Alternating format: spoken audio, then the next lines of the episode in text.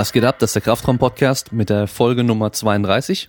Ich habe heute zu Gast den Simon Feser, der wurde mir von einem Bekannten empfohlen als äh, potenzieller Gast, weil er auch schon sehr viel abgenommen hat. Wie viel genau weiß ich noch gar nicht. Wie er es gemacht hat, weiß ich auch noch nicht. Wir haben kurz gesprochen. Er hat sich die Folgen mit dem Alexander Henelt und mit dem Carsten Köllian angeschaut, ange, angeschaut, sage ich schon wieder, angehört.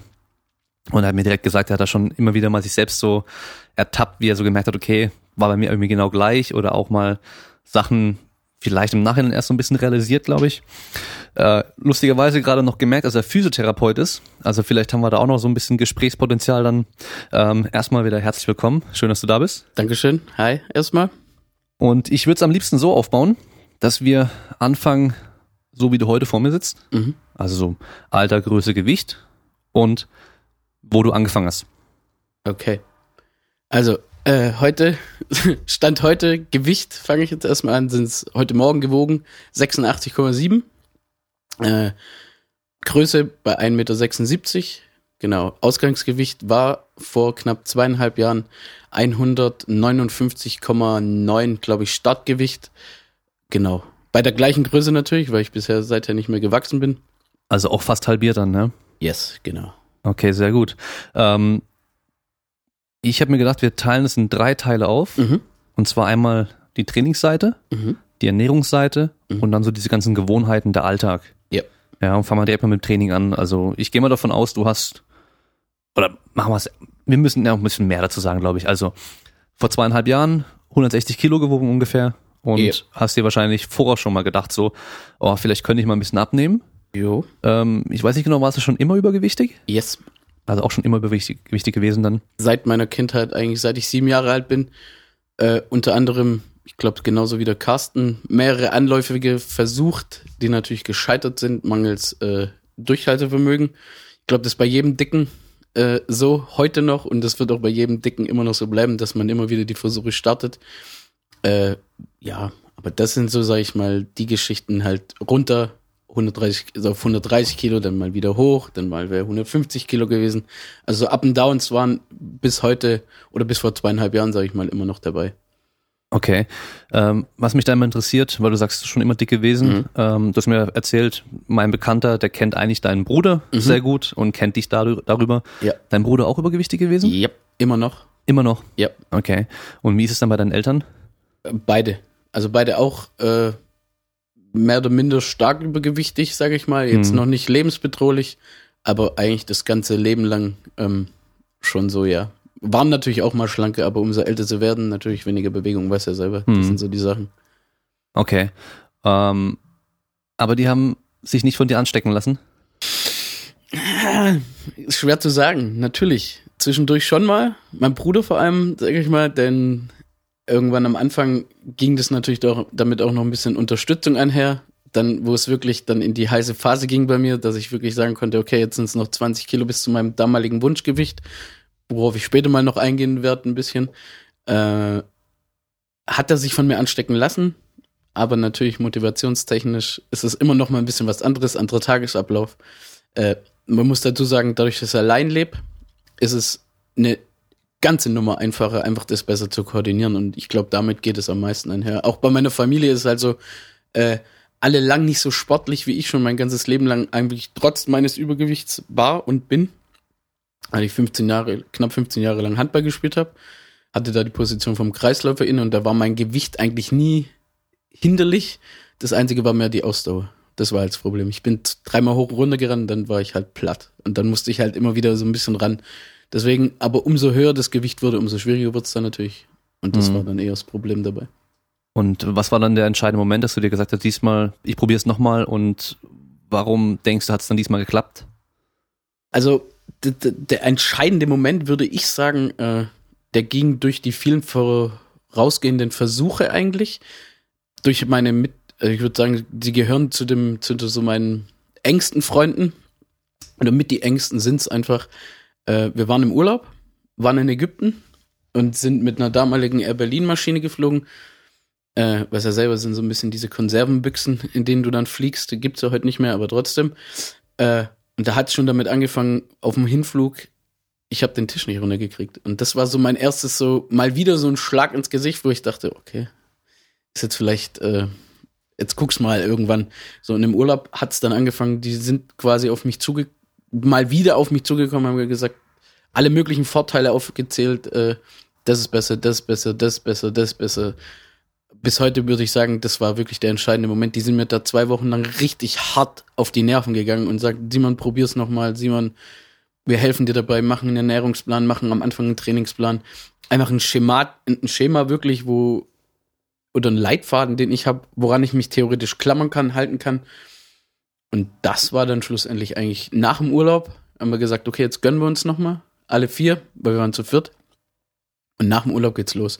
Natürlich haben die gedacht, okay, ich äh, veräpple die ein bisschen und haben nicht damit gerechnet, dass ich es dann wirklich so durchziehe. Die haben gedacht, nach zwei Wochen, okay, er sagt wieder, mal wieder, er sagt, nee, habe ich keine Lust mehr drauf, funktioniert so nicht. Und äh, ich glaube, das war danach der Punkt, wo ich gesagt habe, okay, ähm, ich versuch's noch einmal. Ein letztes Mal. Und mit 27 habe ich gedacht, und wenn es jetzt nicht funktioniert, dann lasse ich's. Dann ist es auch egal. Dann brauche ich es auch nicht mehr versuchen, weil dann hatte ich auch keinen Bock mehr irgendwann. Und das war aber bei dem Gewicht, sage ich mal, auch allerhöchste Eisenbahn. Mhm. War denn das Thema OP jemals irgendwie bei dir? Ja, das war eigentlich von Anfang an auch schon ein Thema. Das äh, habe ich dir jetzt natürlich im Vorrennen noch nicht erzählt. Ich hatte dann auch eine Bauchdeckenstraffung anderthalb Jahre später. Ich hatte das Glück, dass sie genehmigt wurde. Aber das war das groß erklärte Ziel, dass sie sagen, okay, in anderthalb, zwei Jahren so viel Gewicht wie möglich äh, runterzubekommen, dass diese OP quasi, dass diese, diese, diese Schürze, diese Fettschürze irgendwann wegkommt. Allerdings war der Weg natürlich bis dahin ziemlich, ziemlich, ziemlich lang und auch ziemlich nervenaufreibend. Und ich glaube, äh, ja, aber das war immer dieses, äh, ja, wirklich das Goal zu sagen, da will ich hin, ich will das weg haben und ich kann es schaffen. Und aber ja, wie gesagt, ist ein ziemlich langer Weg. Okay, dann ähm, scheint es ja, als hättest du Unterstützung gehabt von deinen Kumpels, Ja. was natürlich äh, sehr, sehr hilfreich ist. Also wenn man sich da so die Motivationspsychologie so ein bisschen anschaut, ist es immer sehr, sehr gut, wenn das Umfeld einen unterstützt und man da eben nicht komplett allein auf sich gestellt ist oder sogar Kontra bekommt. Mhm. Wenn du jetzt halt zum Beispiel gerade gesagt hast, du hast ja angesprochen, dass du alleine wohnst, Mhm. ist davon Vorteil sogar, weil das kennt ja jeder, der dann irgendwie einen Partner hat oder eben noch bei den Eltern wohnt, dann nimmt man sich was vor, okay, ich, ich esse jetzt gut und dann, oh, Überraschung, ich habe Pizza mitgebracht, zum Beispiel, die eigentlich an dem Tag jetzt gar nicht passend wäre für Ja. dich. Und das, das macht es einem natürlich schwerer. Und ja, wenn dann der andere sagt so, boah, ich habe heute irgendwie keinen Bock und komm, lass uns doch irgendwie hier essen gehen und so. Das ist dann nochmal so, so ein doppeltes ähm, Ding, wo man dann sagen muss, nee, nicht nur gegen sich selbst, einen inneren Schweinehund, sondern nochmal den anderen Schweinehund, der neben einem sitzt, dann, Definitiv. wenn man so nennen kann. recht. Okay, dann lass uns mal anfangen mit dem Training. Ja. Also wir waren da kurz vorne in meiner Garage unten, Mhm. also hast du mein, mein Home Gym, mein Ja. Garage Gym gesehen, hast ja gleich gemeint, oh, auch schon ziemlich geil, so hättest du auch gerne. Ja. Also ich gehe mal davon aus, du machst Krafttraining. Ja. Eigentlich du- nur Okay. Krafttraining. Ähm, dann gib mal so den Verlauf, wie du mit dem Training angefangen hast, weil es ist auch immer wieder interessant, die Leute kennen Biggest Loser, Mhm. die sehen da, hey, also ich muss gestehen, das letzte Mal Biggest Loser auf Deutsch habe ich, glaube ich, vor zehn Jahren oder so gesehen. So die, so die erste Staffel oder Geht mir zweite genauso. vielleicht. Da war es noch interessant. Ja, ich habe mir die amerikanischen Biggest Loser Folgen teilweise mal angeschaut, einfach zum Gucken, ja, was da, was die da machen. Und äh, dann, dann sehe ich halt da irgendwie Leute mit äh, weit über 200 Kilo teilweise kommen da rein. Und direkt als erste Challenge müssen die am Strand irgendwelche Sandberge hochrennen, Ja. ähm, dabei noch irgendwie so einen kleinen Baumstamm noch tragen und dann halt ins Wasser rein und wieder raus und einfach so einfach gemeingefährliches Zeug eigentlich. Ja. Rennen, Überhaupt, ja. Rennen sollten die überhaupt erstmal gar nicht, dann vor allem nicht noch im Sand und dann Genau. nochmal extra Gewicht und so. Ja. Ähm, wie hast du angefangen? Also, ich muss dazu sagen, auch schon davor, dadurch, dass ich da mit dem Handball aufgehört habe, auch aus Zeitgründen wegen meiner Ausbildung damals zum Physiotherapeuten, habe ich gedacht, okay, gehst halt in, ins Gym. Das war dann aber anfangs natürlich eher so Alibi-mäßig. Da wurde ich dann nicht von den beiden, sondern eigentlich noch von einem anderen Kumpel mehr oder minder mal einfach mitgenommen. Jetzt machst du mal ein Probetraining, guckst du das mal an, ob es dir gefällt. Und dann habe ich gedacht, okay, ist eigentlich ganz entspannt. Laufband war damals nichts für mich, weil meine Knie waren eh schon ziemlich, äh, ich kann es wirklich so sagen, am Arsch. Einfach weil durch das Gewicht ständig Schmerzen gehabt. Und das nächste war dann, dann sind wir halt, äh, ja, sind wir in den Kraftbereich und dann haben die mich erstmal in die Geräte hingesetzt. Dann ist ein Trainer auch zu mir gekommen und hat gesagt, okay, auf was willst du's äh, abziehen? Und dann soll ich ja abnehmen. Das wäre halt schon mal schön, ne? Möglichst äh, gar nicht so anstrengend. Dann habe ich mich natürlich erstmal in die Geräte gesetzt und erstmal rausgefunden, okay, wie, wie ist eigentlich die Bewegungsamplitude von dem? Ich kann es ein bisschen durch die Ausbildung natürlich schon, weil das war dann bei der Aus in den Anfängen der Ausbildung und konnte dann wirklich äh, irgendwann sagen, ja, es macht schon Bock, aber das, diese Regelmäßigkeit hat mir dann halt gefehlt und ich habe auch natürlich noch keine Erfolge gesehen. Das Einzige war, dass ich durch mein Gewicht, das ich hatte, ziemlich viel Kraft hatte und durchs Handball natürlich auch. Also habe ich schon mal beim Schulterdrücken ohne Probleme äh, auf jeder Seite mindestens 30, 40 Kilo packen können und das hat überhaupt gar keinen, äh, mich fast nicht angestrengt, sage ich mal, weil eben die Masse das mit hochgedrückt hat, würde ich so ein bisschen behaupten. Und so ging es dann weiter und bis ich dann wirklich an dem Punkt war, wo ich äh, abgenommen habe, ist locker noch mal, glaube anderthalb Jahre. Also ich das ist dieses typische, man hat zwar ein Fitnessstudio, aber man geht aber nicht hin oder man geht eher nur alibimäßig hin. Und das ist wirklich das einzige Problem gehabt, dass ich wirklich sagen würde, äh, ich war halt mit meinen Kumpels dort, aber eher zum Entspannen und nicht zum Trainieren. Und das ist das Problem. Also dass sich dort blicken lassen. Genau. Ja, oder bei Facebook eingecheckt dann dort für das Genau, kostenlose Wi-Fi so und dann sagst du es, genau so sehen die Leute, boah, der ist aber wieder fleißig am Trainieren. Genau. Man sieht's nur nicht. Ja, also man sagt ja immer, äh, die Ernährung ist der Großteil. Das stimmt natürlich auch. Also am Schluss braucht man ein Kaloriendefizit zum Abnehmen. Bingo. Leute, die nur mit Fitnessstudio anfangen, dann zwei, dreimal die Woche hingehen und dadurch ihren Verbrauch einfach ein bisschen hochfahren, weil wenn die eine Stunde trainieren, die verbrauchen nicht arg viel, aber ein bisschen auf jeden Fall. Genau. Die nehmen dann vielleicht die ersten paar Wochen noch ein bisschen ab. Ja. Das Problem ist aber, wenn man leichter wird, hat man weniger Verbrauch, auch bei der gleichen Aktivität. Das heißt, da sind wir da dann in der Waage Mhm. und dann geht's nicht weiter. Ja. Aber da musst du halt entweder wieder mehr machen oder halt bei der Ernährung ein bisschen runterschrauben. Und die meisten, die machen halt einfach das Gleiche. Also das ist so typisches Fitnessstudio, die gehen dahin, kriegen einmal einen Plan, fangen damit an, kommen nie auf die Idee, mal das Gewicht zu steigern oder irgendwann mal was mehr zu machen und wundern sich dann, warum sie nicht mehr abnehmen. Nach zwei Jahren sehen sie noch genau gleich aus wie nach zwei Monaten. Ähm, und wenn du dann auch unregelmäßig kommst, dann hast du natürlich äh, ein generelles Problem. So ist es. Also dann denke ich mal, war bei dir die Ernährung wahrscheinlich so ein größerer, wichtigerer der, Teil. Das war der viel, viel größere Teil. Also das ist wirklich, man kennt ja diesen Spruch, äh, Apps are made in the kitchen. Ja. Ist nun mal so, ist auch was dran, wird auch immer so bleiben. Und bei mir war es halt wirklich so, äh, so wie du es gerade schon beschrieben hast, die erste Zeit, wie ich dann eben im Abnehmen angefangen habe. Also ich war sechsmal die Woche trainieren dann. Ich hatte quasi einen Restday, aber an dem Restday bin ich Fahrrad gefahren. Quasi je nach Wetterlage, aber da war es dann auch nicht schlimm, wenn es mal geregnet hat oder ähnliches. Also es war mir dann egal. Aber ich bin wirklich konsequent jeden Tag nach der Arbeit, ob ich jetzt einen 10-Stunden-Arbeitstag hatte oder ob ich jetzt nur einen 8-Stunden-Arbeitstag hatte oder auch mal ein bisschen weniger, bin ich ins Gym. Und jedes Mal. Und ich habe am Anfang schon gesagt, okay, so einen Plan brauche ich nicht. Den habe ich mit meinen Kumpels damals dann selber gemacht.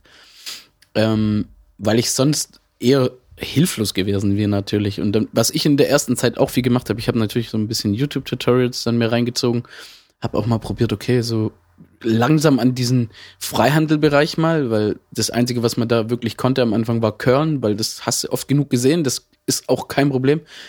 Und du kriegst auch ziemlich viel. Ich glaube, am Anfang, das ist auch so ein bisschen ein Mythos, dass wenn man als Dicker ins, Physio, äh, äh, ins Fitnessstudio geht, dass man da, natürlich wird man angeguckt, wenn man so eine Erscheinung ist. Ich war damals genauso, also, aber wie viele Leute da dann doch äh, das so ein bisschen schätzen oder dir auch gut zusprechen, wenn du dann regelmäßig da bist, weil du siehst immer die gleichen Leute, die, die auch immer da sind und die sehen auch, dass du abnimmst und die sehen auch, dass du dir Mühe gibst und wenn du was falsch machst, dann kommen die auch zu dir her und sagst, hey, probier's mal so und so. Und ich war da bis, ich bin da bis heute noch, weil ich natürlich schon trainingstechnisch schon ein bisschen weiter bin heute, aber bin ich immer noch offen für Anregungen oder auch mal für andere Techniken oder wie auch immer andere Ausführungen. Und so wie du es vorhin auch schon gesagt hast, war eben das, dass das Training immer dasselbe bleibt. Also du hast natürlich immer so eine, ja, so, so eine Base, aber du, du willst nichts verändern, weil das könnte anstrengend werden. Und das ist, glaube ich, das, wo, wo es bei vielen eben scheitert. Und wir haben von einem Dreiersplit mal bis zu einem äh, Ganzkörpertraining, Zweiersplit, also wir haben wirklich oder auch mal einen äh, an jedem einzelnen Tag mal nur eine Muskelgruppe gemacht. Also ich habe alles Mögliche getestet, was mir gefällt, was vielleicht zum Anfang teilweise auch ein bisschen zu hart war. Also ich bin teilweise wirklich morgens aufgestanden, ich konnte mich nicht bewegen, ich musste aber trotzdem zur Arbeit. Aber was definitiv den, den Kick gegeben hat, war halt nach jedem Training noch ein 15-minütiges bis 20-minütiges Hit hinterhergeschmissen, sodass eben die, äh, ja, die Fettverbre Fettverbrennung kann man jetzt sagen, sage ich extra in Anführungszeichen, angekurbelt wird. So ist es ja schlussendlich auch nicht, aber dass man einfach den Verbrauch noch mal ein bisschen nach oben schiebt. Und ich glaube, das war wirklich in, im ständigen Wechsel, dass mein Körper sich gar nicht mehr dran gewöhnen konnte, okay, heute macht, heute ist Mittwoch, heute macht er das. Heute ist Freitag, heute macht er das. Oder Sonntag. Okay, ich habe dann schon gemerkt, irgendwann, das ging die ersten drei Monate ziemlich flüssig, war kein Problem. Und dann kommt es irgendwann so mal auch vom, vom Kopf her an eine, an eine, ja, an eine Sackgasse so ein bisschen. Die erste Sackgasse, sag ich mal. Und das Mhm. war dann schon ein bisschen heftig. Da war ich zum Glück, Glück dankbar, dass meine Kumpels da immer hinter mir waren, mit denen, die haben mich auch im Fitnessstudio, kannst du wirklich sagen, mit der Peitsche hinter mir haben gesagt, Simon, jetzt mach, go, nicht aufhören, weiter geht's, weiter geht's. Und Bauchtraining war damals natürlich eh für mich der komplette Hass. Ich hab's gehasst, weil es einfach nur anstrengend war und gar keinen Spaß gemacht hat. Heute muss ich sagen, macht's richtig Bock, einfach weil ich es halt auch halten kann. Und das sind so die Erfolgserlebnisse. Aber da können wir nachher natürlich noch mal ein bisschen genauer drauf eingehen. Ja, ich fand es interessant, dass du gesagt hast, dass du viele verschiedene Trainingsblitze und so weiter ausprobiert hast und geschaut hast, was dir da gefällt. Mhm. Weil, wenn mich Leute fragen, so, die eben mit der Motivation ein bisschen Probleme haben und einfach nur so für die Gesundheit oder für ein bisschen Abnehmen trainieren wollen, was sie dann jetzt trainieren sollen, da frage ich mal, was macht dir am meisten Spaß? Weil das ist eigentlich das Wichtigste, damit du nämlich dabei bleibst und dran bleibst und es auch durchziehst, weil ich kann ja sagen, das Beste ist das und das und das. Wenn es dir keinen Bock macht, dann machst du es aber auch nicht. Das ist das Mhm. größte Problem, ja. Klar. Und ähm, dann mit dem, mit dem ähm, Intervalltraining hinten dran, ähm, heißt wahrscheinlich auch so, dass du halt an deine Grenzen mal stößt und dich dann jedes Mal neu überwinden musst, dann doch weiterzumachen und durchzuziehen. Und dann vielleicht auch am Ende des Tages dann, wenn du dann doch nochmal Bock hättest auf irgendwas zu essen, was du vielleicht an dem Tag nicht essen wolltest oder solltest, dir so denkst, hey, nee, jetzt habe ich mir den Arsch aufgerissen und jetzt mache ich es auch nicht noch kaputt dadurch, ja, dass es Yep. unnötig war. So also ich glaube, es. das So hilft dann es. nämlich ganz gut. Ja. Ähm, dann lass uns mal über die Ernährung jetzt noch sprechen. Und Mhm. zwar finde ich es nochmal interessant, wenn wir uns so anschauen, was so deine, deine Gelüste waren, was du so am liebsten gegessen hast oder wo du jetzt einfach sagen kannst, hey, ich habe früher jeden Tag das und das und das gegessen in den und den Mengen, das war einfach gestört und ähm, am Anfang musste ich mich echt da irgendwie äh, zügeln oder musste die Sachen weglassen. Wie, wie war es davor und was war so das, deine Methode, um dann besser mit der Ernährung umzugehen? Okay, also da, ich muss dazu sagen, ich fange mal davor an. Mhm. Ähm, das war ziemlich unterschiedlich. Also ich würde nicht genau äh, sagen, dass es wirklich das, das, das Essen das Schlimme war, es war einfach die Menge. Und das war in, im, im Laufe der Zeit natürlich auch immer wieder das Problem, dass ich, egal zu welcher Uhrzeit oder auch zu, egal zu welcher Tageszeit eigentlich, wenn ich Hunger hatte, habe ich gegessen. Und manchmal auch, wenn mein Körper mir natürlich nur gesagt hat, hey, du hast jetzt Bock auf äh, Schnitzel, sage ich jetzt mal, dann musste ich gucken, dass ich jetzt in zügiger Art und Weise einen Schnitzel irgendwo herkriege. Oder halt, es, es war schlussendlich wirklich so, dass ich, äh, es war mir völlig egal. Also, das waren nicht mal so per se so viel Süßigkeiten. Ich war eher schon so mehr der, mehr der fettige Typ. Es, im wahrsten Sinne des Wortes dann, weil ich einfach wirklich gesagt habe, okay, so Frikadellen, Würstchen, äh, Bacon und solche Sachen, das ist schon richtig gutes Zeug und das ist mir auch ziemlich schwer gefallen, mh, da den, den, eine Variation irgendwann mal reinzubringen, weil ich gesagt habe, okay, klar, das höchste war dann mal zum Beispiel, dass ich einen Chili con Carne gemacht habe, aber natürlich, du weißt ja dann selber, schmeckt dann natürlich mit Käse auch noch ein bisschen besser, dann haust du halt noch Reibekäse drüber und solche Sachen. Das war so davor, würde ich wirklich sagen, ähm, die Hauptproblematik. Deswegen habe ich auch so zugenommen, dass ich äh, überhaupt abends dann nach der Arbeit du, du hast keinen Bock mehr wirklich zu kochen und dann hol, also da muss ich sagen, da habe ich ziemlich viel von diesen Fertigfrikadellen gegessen, weil die einfach auch mit ihren Geschmacksverstärkungen verdammt geil waren damals und dann auch, und das waren so so diese diese Abart, sag ich mal, dass ich mir dann das kann ich da kann ich heute auch sehr frei drüber sprechen, dass ich gesagt habe, okay, dann hole ich mir da halt noch Käse, hau mir die in die Mikro und gönn mir die dann, dann abends halt auch noch vorm Fernseher oder vom Computer, je nachdem, wie ich eben drauf war. Ähm, ja, aber so würde ich jetzt sagen, klar, Süßigkeiten waren dann auch hin und wieder der Fall. Ich war früher eigentlich, und das ist das, das Grundresultat im Gänzlichen gewesen, ähm, ein Stressesser. Das waren so die, die, die Hauptproblematik, also wenn es bei der Arbeit stressig wurde oder dann auch mal in der Schule stressig wurde, habe ich was zu essen gebraucht. Und, und was natürlich damit dann, dann auch einhergeht, ist Frust, ganz klar. Und wie ich dann, äh, ja, sag ich mal, bis meine Jungs mir dann den, den Trainingsplan gemacht haben, da haben wir halt geguckt, okay, was mag ich so wirklich? haben aber auch strikt erstmal gewisse Lebensmittel einfach verboten. Haben gesagt, okay, was mein Problem am Anfang, also früher war, ich habe zu allem Nudeln gegessen. Ich liebe Nudeln bis heute noch. Ich esse sie nur nicht mehr, weil ich sage immer, das ist so mein persönlicher Nemesis, wenn ich, da kann ich mich bis heute nicht wirklich kontrollieren, deswegen lasse ich sie einfach weg, dann ist es kein Problem. Ich kaufe die Dinger nicht, gibt's die nicht, fertig aus. Und aber ich habe wirklich angefangen, einfach Lebensmittel komplett aus dem Ernährungsplan zu streichen, aber nicht in der Masse weniger zu essen, sondern einfach das durch, ich sage jetzt mal, gesunde Lebensmittel oder nährstoffreiche Lebensmittel zu ersetzen. Was dann natürlich dazu geführt hat, dass es im Dreitagestakt immer ein anderes Essen gab also das haben wir dann wirklich gemacht. Okay, montags gab es jetzt zum Frühstück in dem Fall 500 Mag Gramm Magerquark. Eben, daran musste ich mich natürlich auch erstmal gewöhnen, mit Proteinpulver, so dass du gleich morgens eine proteinreiche Mahlzeit hast. Am nächsten Tag gab es halt Self-Made Pancakes. Da gibt es ja auch hunderte Rezepte, wie du die machen kannst, sage ich mal, gesund. Und am nächsten Tag gab es dann Rührei, dann mal mit Schinken und lauter solche Sachen. Also wir haben da wirklich Variation gesucht, dass ich auch satt werde, weil das war eigentlich immer so mein Problem, weil ich überhaupt und das hat, glaube ich, der Carsten in, im, in dem Podcast auch schon erzählt, dass du überhaupt gar kein Sättigungsgefühl mehr hast und das auch überhaupt gar nicht mehr einschätzen kannst. Wie viel habe ich denn jetzt eigentlich gegessen? Weil ich bin jetzt eh schon drüber, also dann gib ihm. Kann ich auch noch das hinterher essen und das hinterher essen. Das war eher so ein bisschen damals die, anfänglich auch die Problematik, dass ich wirklich nach dem Essen da gesessen bin und habe gesagt, pff, äh, ja, ich habe noch Hunger. Was mache ich denn jetzt? Und das war am Anfang, du, da haben die Jungs auch gedacht, okay, da könnte kippen dass ich einfach dann sage, nee, man, jetzt eskaliere ich, weil, weil das nicht genug ist und ich bleib in diesem übermäßigen Kalorienüberschuss so ein bisschen. Und das war. Hast du dann Kalorien auch strikt gezählt oder habt ihr einfach nur geschaut, dass ihr so Mahlzeiten von den Mengen her irgendwie zusammenstellt, dass du am Schluss einfach auf jeden Fall unter deinem Verbrauch dann bist zum Abnehmen? Also anfangs nicht explizit, ähm, das war mehr, mehr, so, weil wir ja wussten, okay, durch meine Esserei bin ich äh, definitiv in einem übermäßigen Kalorienüberschuss. Äh, haben wir eben mal erstmal geguckt, die, die Basics, dass ich erstmal lerne, ähm, meine Portionen einzuteilen. Dann das wirklich so, okay, du hast jetzt die Tupperschüssel dabei, dann gibt's auch nur die Tupperschüssel. Ähm, was ich dann aber im Laufe der Zeit gemacht habe, weil so wie so wie beim Training, weil ich dann gesagt habe, okay, ich brauche irgendwas, was mir irgendwann mal ein bisschen mehr gibt, ein bisschen beliebt so ein bisschen, war dann das ich habe dann versucht, Kalorien zu zählen, wo ich dabei sagen muss, das ist das, was bis heute noch am besten funktioniert. Einfach, da gibt's alle, gibt's ja ein paar Apps hier, MyFitnessPal. Ich benutze jetzt zurzeit gerade Yazio, ähm, weil das einfach auch ein ziemlich großes Repertoire an Lebensmitteln hat. Du kannst alles abscannen. Wir leben in einem, in einem, in einem, in einem Zeitalter heute.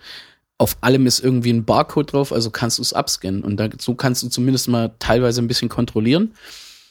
Mm, aber das kam eher, glaube ich, in der Zeit, wo ich abgenommen habe, ja, weil, weil das hat, der, dieser Abnehmprozess hat knapp anderthalb Jahre gedauert, sag ich mal, kam so nach einem halben Jahr, dass ich wirklich gesagt habe, okay, das, das, das passt, aber ich habe dann, anfangs war es natürlich sehr auf Low Carb, wobei ich aber da schnell gemerkt habe, das, das geht nicht, weil ich bin ein Mensch zum Beispiel, und das ist das, was ich dann im Laufe der Zeit auch gelernt habe, ähm, der eine spricht mehr auf Kohlenhydrate an, der andere spricht mehr auf Fett an, der andere spricht mehr auf Eiweiß an. Eiweiß zum Beispiel macht mich jetzt äh, relativ gut satt, aber halt nicht lange.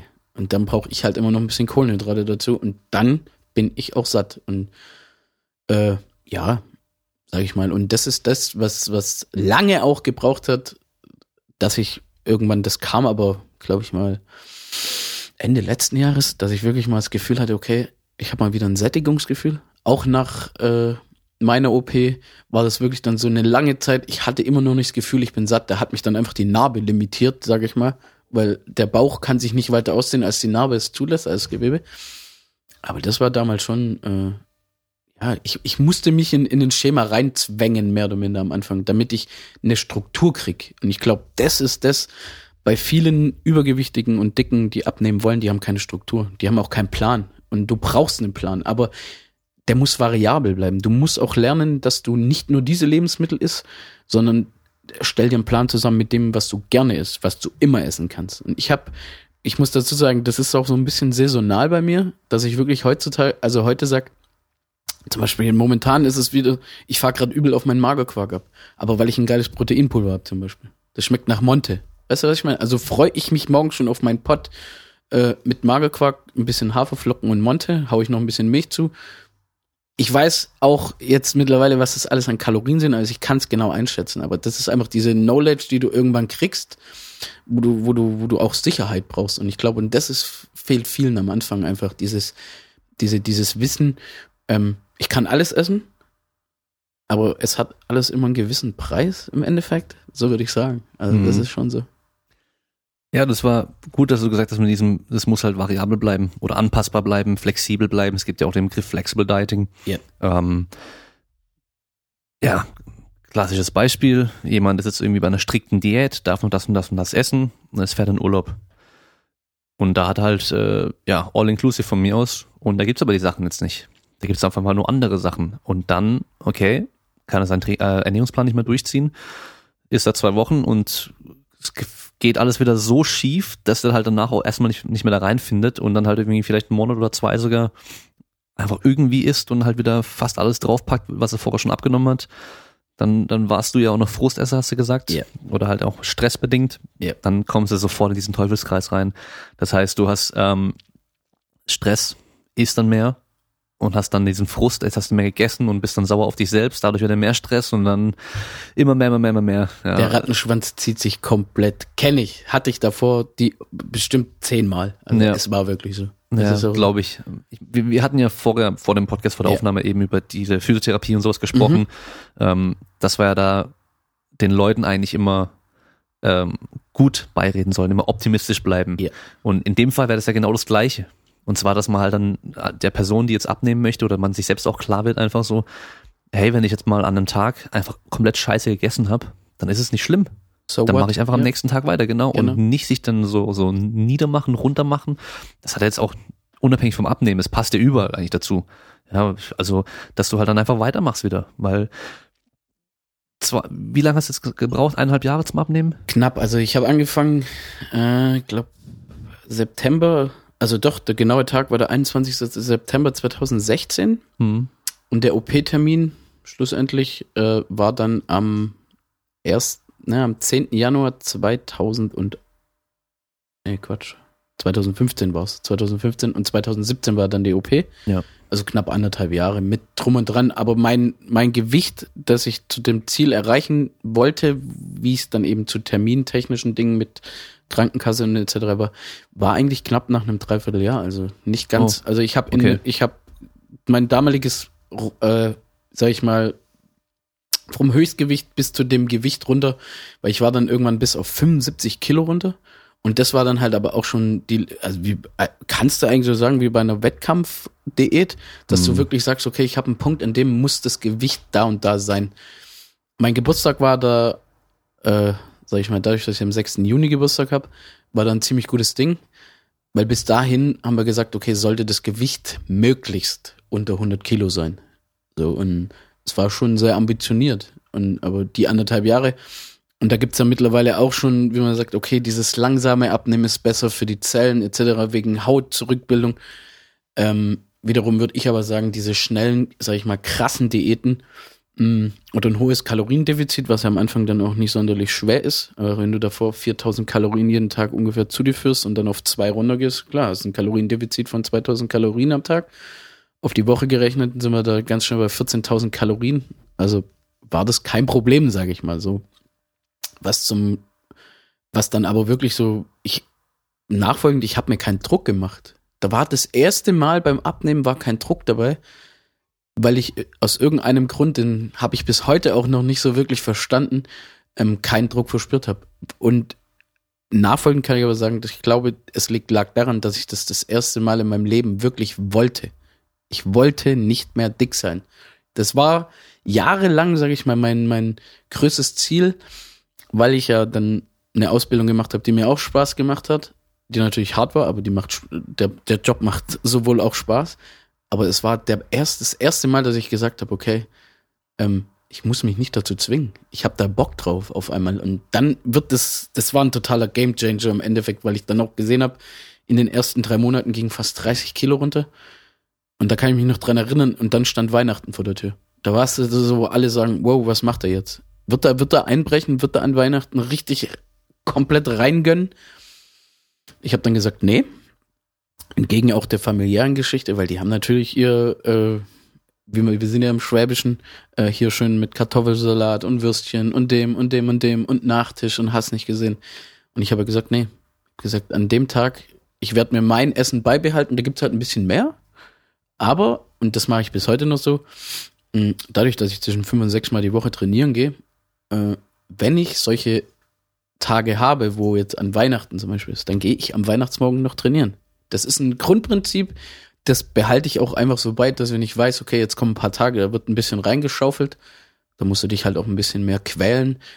Ich sage auch immer ein bisschen mehr, da musst, musst du dir verdienen. Und ich glaube, äh, das beläuft sich so ein bisschen nach dem No Pay, No Gain Prinzip, aber du willst gute Essen haben, dann musst du es dir verdienen und dann musst du deinen Hintern auch ein bisschen bewegen. Und ich glaube, ähm, ja, das läuft bis heute eigentlich ganz gut. Interessant, also die Zuhörer, die jetzt in seiner Situation von damals waren, oder äh, wie er damals war, halt jetzt sind, nicht falsch verstehen. Das heißt nicht, dass ihr eine halbe Stunde auf dem Laufband spazieren geht und dann euch ein Stück Kuchen reinhauen könnt, Nein. sondern was er eigentlich nur macht, ist, er gibt sich ein bisschen Puffer für solche Das Tage. Das heißt, er verbraucht nur mal ein paar mehr Kalorien, dann macht es auch nichts, wenn er mal wieder ein bisschen mehr isst. Ähm, warum ich eigentlich gefragt habe, wie lange es gedauert hat, weil es ist ja doch ein sehr langer Zeitraum. Ja. Es sind jetzt nicht nur zwei Wochen, wo du da zum Abnehmen brauchst oder, oder zwei Monate, sondern halt, sind ja, wir rechnen an Jahren. Mhm. Das heißt, ein Jahr 365 Tage, eineinhalb Jahre, dann, das sind schon sehr viele Tage. Wenn du da halt mal an einem Tag komplett irgendwie die Scheiße ernährst, viel zu viele Kalorien reinhaust, das macht langfristig keinen großen Unterschied. Dann bist du halt vielleicht einen Tag später an deinem Ziel oder einen, So einen halben. Tag später oder zwei Tage später an deinem Ziel. Das ist am Schluss ja dann egal. Da musst du immer dieses langfristige Ziel im äh, Auge beibehalten. Ist natürlich sehr schwer, weil wir halt alles sehr kurzfristig immer haben wollen. Mhm. Und wenn du ganz, gerade gut, wenn du am Anfang innerhalb von drei Monaten 30 Kilo abnimmst, ist natürlich sehr geil, weil du halt direktes Feedback hast. So ist es. Ich habe jetzt ein bisschen was geändert. Ich mache das jetzt eine, ein paar Wochen und ich sehe schon, die Waage geht voll runter. Meine Klamotten werden äh, lockerer. Das ist halt sehr gut. Dafür sind nämlich auch diese schnellen Diäten auch sehr, sehr gut, weil die Leute direkt Resultate sehen und dadurch eher dabei bleiben. Ja, ähm, da gibt's ja mittlerweile auch Untersuchungen, dass wir eben denken, dass es fürs Gewicht halten später besser ist, wenn du schnell abnimmst. Mhm. Ja, anstatt eben dieses lang, lange, langsame zu machen. Wahrscheinlich auch einfach vom Gewicht ähm, erreichen am Schluss überhaupt, weil du halt eben direkt ein Resultat siehst und dadurch Ja. eher dabei bleibst. Ähm, das Ding mit der Haut, mit dem Zurückbilden, die Haut bildet sich eh langsam zurück. Ob du da langsam es. oder schnell abnimmst, ist egal. Macht die, die Risse, die du hast und das Hängen, das kommt durch das Zunehmen, nicht durch das Ja. Abnehmen. Ja. also du leierst die Haut ja aus, wenn du zunimmst, ähm, wenn die Strukturen sich nicht schnell genug ähm, dehnen können, sag ich mal, oder halt vermehren können, dann gibt's da auch Risse und so. Das heißt, das Abnehmen, das ist eine blöde Ausrede, die ich oftmals höre. Natürlich. Oh, ich, ich, ich versuche langsam abzunehmen, dass meine Haut ähm, nicht so hängt. Ja, Ich also hab, ich muss dazu sagen, ich habe auch oft genug die Frage gekriegt, bildet sich die Haut zurück? Dann habe ich gesagt, nein. Einfach aus der, das konnte ich dann ja aus der Physiotherapeuten therapeutischen Sicht auch ein bisschen erklären. Wir haben da eine, äh, ja, eine Gewebsdehnung, die so quasi irreparabel kaputt ist, die kann sich nicht mehr zurückdehnen. Und durch die Jahre davor, sage ich mal, von 15 bis 25, wenn du halt im Jahrestakt 20 Kilo zunimmst, 25 Kilo abnimmst, 30 Kilo zunimmst, 30 Kilo abnimmst oder sowas, dann hast du halt immer und immer und immer wieder diese Dehnung drauf und dann geht das irgendwann nicht mehr zurück. Es ist nun mal so. Ich habe auch äh, diese dieses Schwangerschaftsstreifen, die habe ich noch am ganzen Körper, die verblassen natürlich im Laufe der Zeit, aber ich sehe sie trotzdem noch. Ich sehe die immer noch an den Armen, ich sehe die immer noch an der äh, sozusagen an der Taille, an der Hüfte, überall sehe ich die, an den Oberschenkeln habe ich die noch, also aber ich glaube, man gewöhnt sich daran. Also es ist alles nicht mehr so schlimm, wie es mal war, sage ich mal. Da sind so Schwangerschaftsstreifen, denke ich mir halt, okay, das ist eine lang, äh, lange Zeit gewesen so, die ist auch vorbei. Das sind halt noch ein paar, wie so Narben, sage ich mal, aus der Vergangenheit einfach. Die hat jeder, äh, haben wir alle irgendwo, weil es uns irgendwann mal äh, beim Fahrradfahren hingehauen hat, sag ich mal, oh, die Narbe, weißt du noch genau, die Narbe ist an dem Tag und dem Tag passiert. Und so ist es halt bei mir mit den Schwangerschaftsstreifen, weil ich dann ganz genau weiß, woher die kommen. Und das ist das, ja. Also ich sag mal so, die Option, dick zu sein und keine hängende Haut oder schlank mit hängender Haut, das ist das zweite wahrscheinlich immer besser. Ja. Und die Streifen, die hattest du ja schon, als du dick warst in der Regel. Das heißt, äh, auch wenn eine, für die Leute, die dann sagen, uh, dann krieg ich so Streifen, so eine schlechte Ausrede. Ja. Ähm, selbst ich habe auch so Streifen an den, an den Beinen, ja. Also bei mir war es das Gegenteil. Ich habe ja von ganz dünn auf normal, sag ich mal, zugenommen. Ähm, aber selbst da habe ich sowas. Also eben, also auch die ganzen Bodybuilder haben ja auch oftmals dann so, so, an, so Risse an den Armen, an der Brust und so. Ja. Ähm, pff, ist halt so. Ist überhaupt so nichts Schlimmes. Ja, Tut also, auch nicht weh. Nee. Das ist ja das. Man sieht's natürlich, aber denkt sich, okay. Äh, äh, Besser als vorher, oder? Also, na, auf alle Fälle. Also das ist das, warum ich auch dann gesagt habe, für mich ist das, hat, das hat man jetzt nicht gehört. Ähm, sorry. Genau, das ist ja genau das im Endeffekt, warum ich dann auch gesagt habe, diese, diese, diese äh, Dehnungen oder diese, diese Risse im Endeffekt, das hat man ja willentlich in Kauf genommen, wissentlich in Kauf genommen, dass man sagt, okay, das, ähm, das ist mir egal. So und hinterher zu sagen, äh, daran, daran irgendwie zu jammern und sagen, oh Gott, jetzt habe ich das und sich daran aufzuhängen, weiß ich nicht. Das ist halt ein gedankliches äh, Problem dann gewesen. Hab ich natürlich auch gehabt, weil mhm. man die Risse natürlich immer wieder sieht. Das ist doch ganz normal, aber und ich sag mal, die Risse sind eh das kleinste Problem. Ja. Man, man, muss sich da einfach mal vor Augen führen, dass man ein stark erhöhtes Sterberisiko hat ab einem bestimmten Gewicht. Wenn man so stark übergewichtig ist, dann, hey, du wirst vielleicht nicht 60. Wenn überhaupt. Ja, also das, das muss man einfach mal sich dann klar machen. Ja. Auch wenn es dann irgendwo echt hart ist, wenn man sich das dann überlegt. Aber ja. so ist es halt.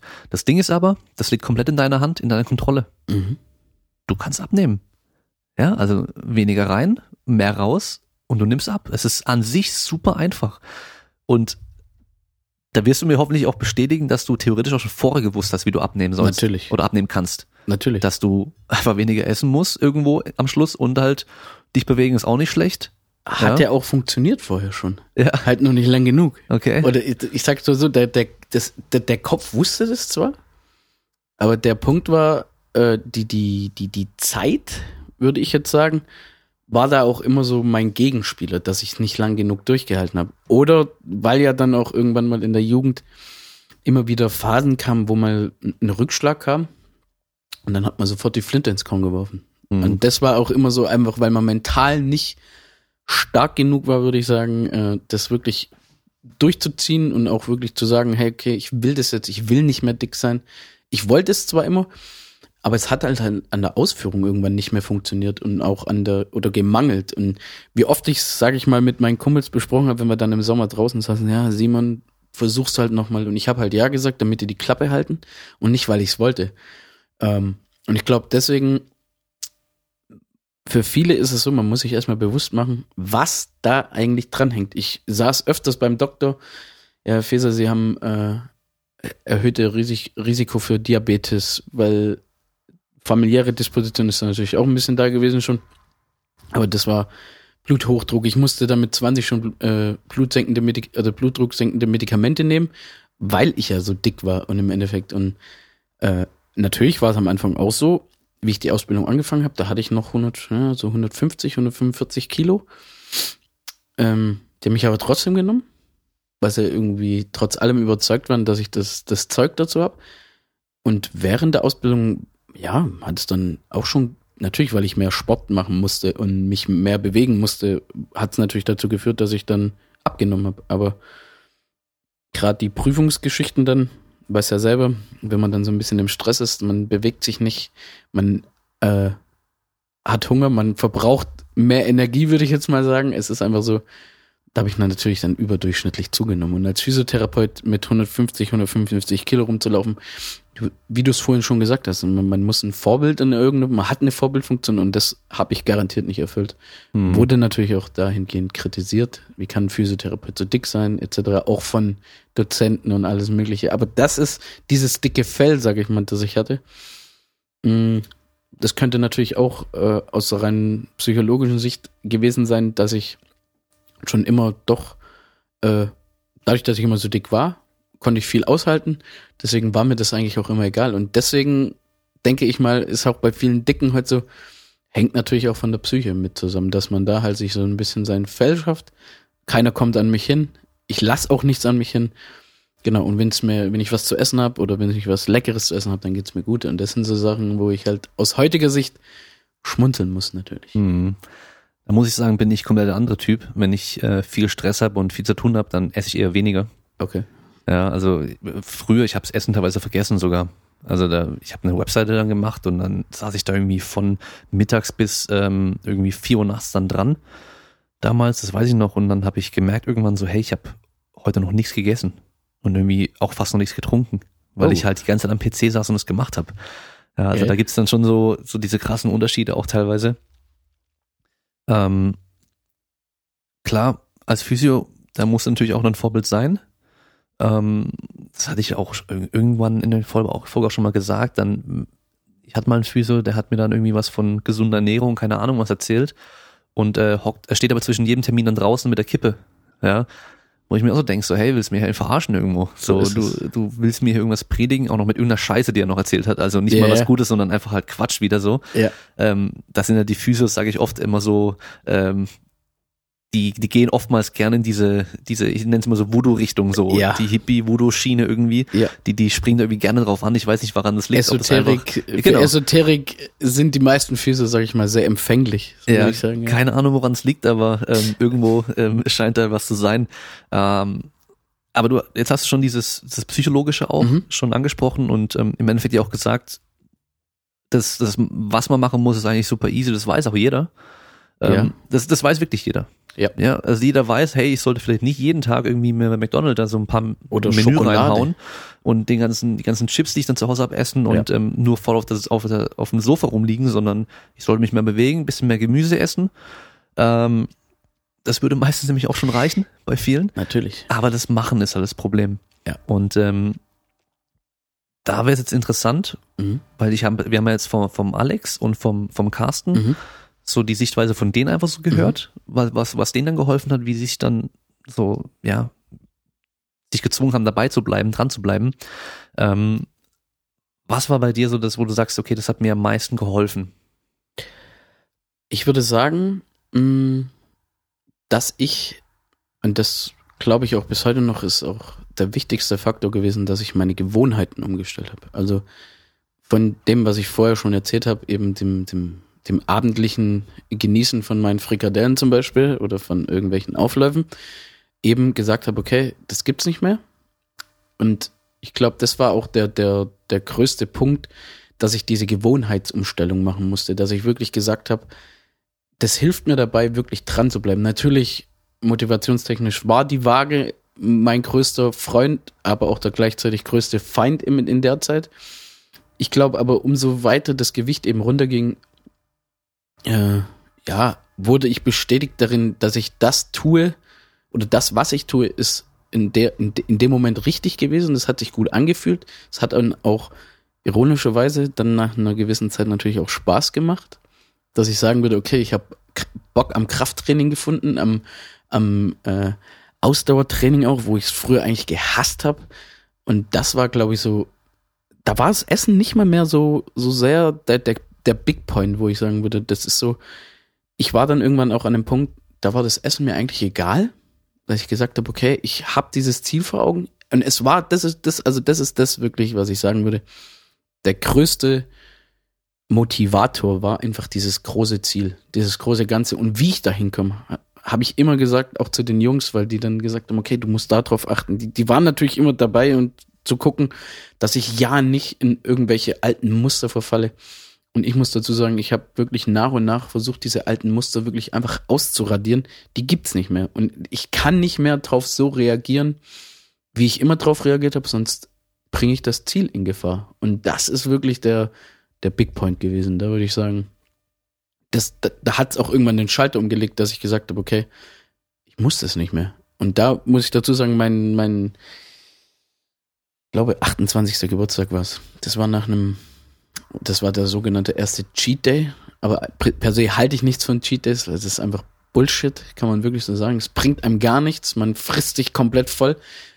Zumal in der Situation dieser, dieser, dieser Trigger immer noch latent da ist. Du kannst es immer noch nicht einordnen, dass du am nächsten Tag wieder direkt aufhörst und sagst, okay, heute habe ich mir KFC gegönnt, Mc- McDonalds gegönnt oder mal, äh, mal wieder Alkohol getrunken. Ich habe da wirklich, dadurch, dass ich ein Dreivierteljahr dann keine Süßigkeiten, also es gab nichts, es gab kein Eis, es gab keine, keine Haribo, nichts. Und ähm, an meinem Geburtstag war es dann so, da habe ich dann habe ich Urlaub gehabt und dann waren wir morgen schön frühstücken, dann äh, ja, dann sind wir hier nach Stuttgart gefahren, ins Milaneo und dann gibt's äh, Dunkin' Donuts. Dann habe ich mir erstmal ein paar Donuts reingepfiffen, dann natürlich Klamotten gekauft, weil ich war ja zu dem damaligen Zeitpunkt schon über, glaube fast 50 Kilo abgenommen, also konnte es auch mal ein bisschen ähm, ab, äh, deine Klamotten updaten so ein bisschen und das, das, das war ein guter Tag und dann abend, mittags mit ein paar Kumpels noch getroffen, dann sind wir zum KFC, haben gegessen, kurz bei McDonalds noch angehalten und ich muss dazu sagen, und das war wirklich der,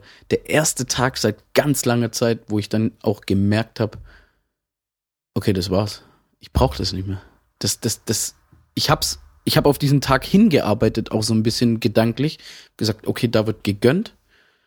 Aber als er dann da war und oder zu Ende war, am Abend lag ich nämlich auf meinem Bett und habe Bauchweh gehabt. Mir ging's überhaupt nicht gut. Ich hatte äh, gefühlt während des Tages dreimal einen Zuckerschock, weil ich einfach, ich hatte auf einmal wieder so viel Durst und lauter solche Sachen, so alte, alte, äh, wie soll man sagen, ähm, alte Muster, die da wieder hochgeflammt sind. Und ich saß dann abends da und habe gesagt, nee, das will ich gar nicht mehr.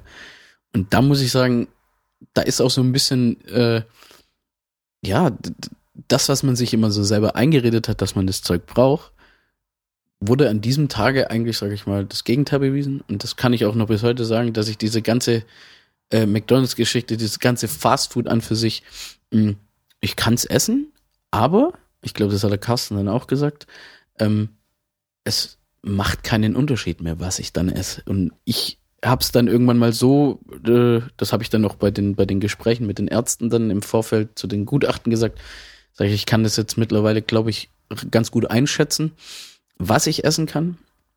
Aber das war so, so der, der Punkt, da war ich völlig äh, geflasht, dass ich es einfach nicht mehr brauche. Also du, du, du denkst dann halt, okay, ich war die letzten 10, 15 Jahre einfach nur dumm. Es war einfach so daran zu glauben, dass du das brauchst. Du brauchst aber immer was, woran du dich festhalten kannst, so Glaubenssätze.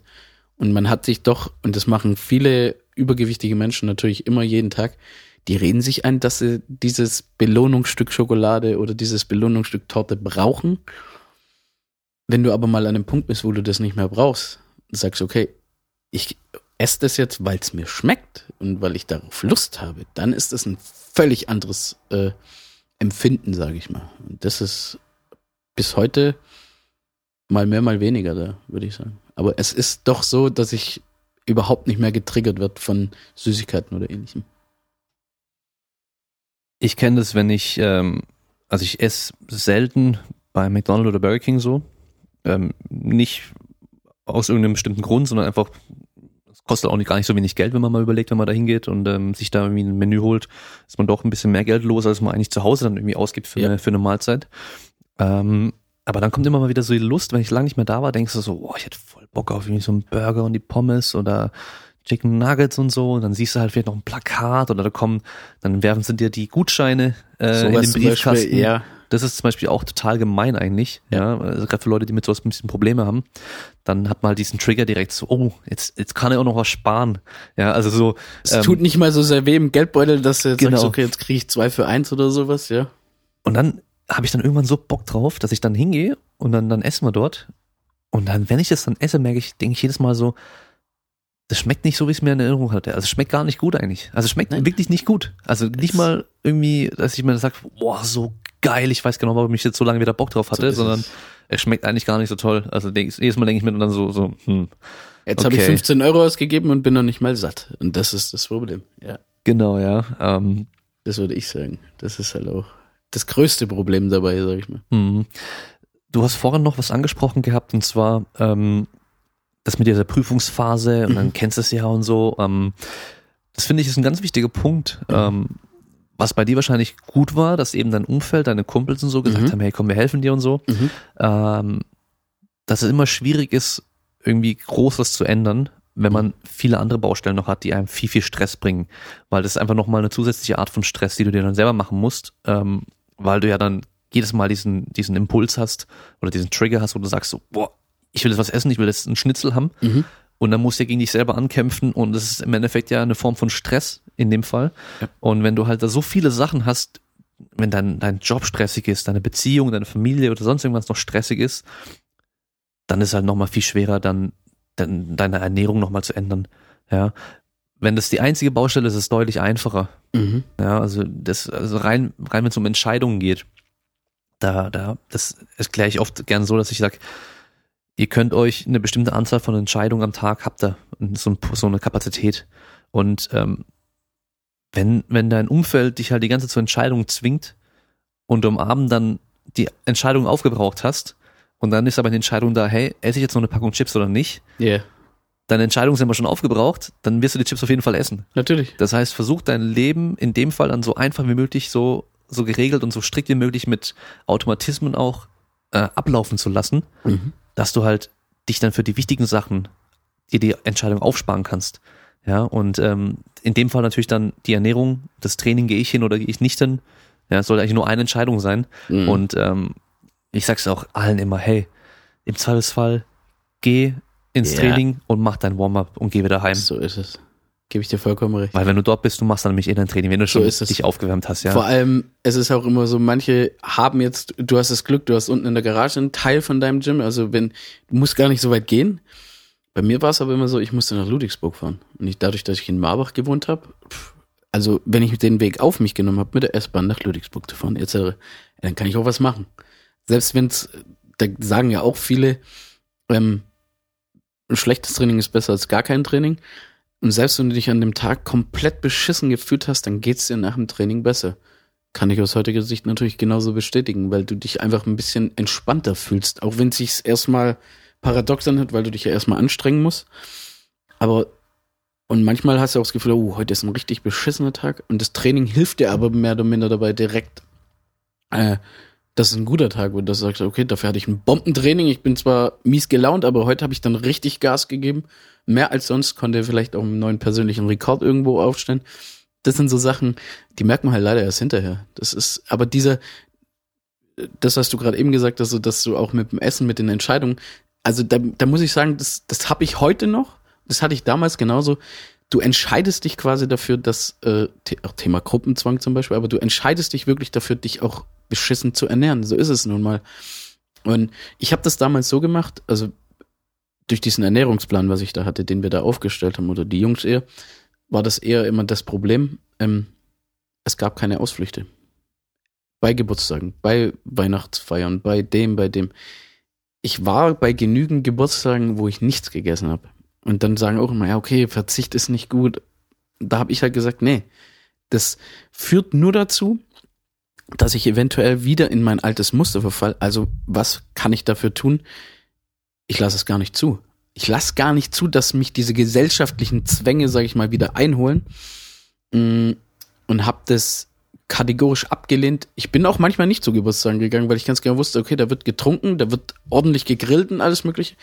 Aber es hat auch was für mich damit zu tun mit Thema Beherrschung, weil wir leben nun mal in einer Zeit, aber du, du, da heißt es immer so, ja, wenn man Stress hat, dann muss man sich auch mal was gönnen und sowas.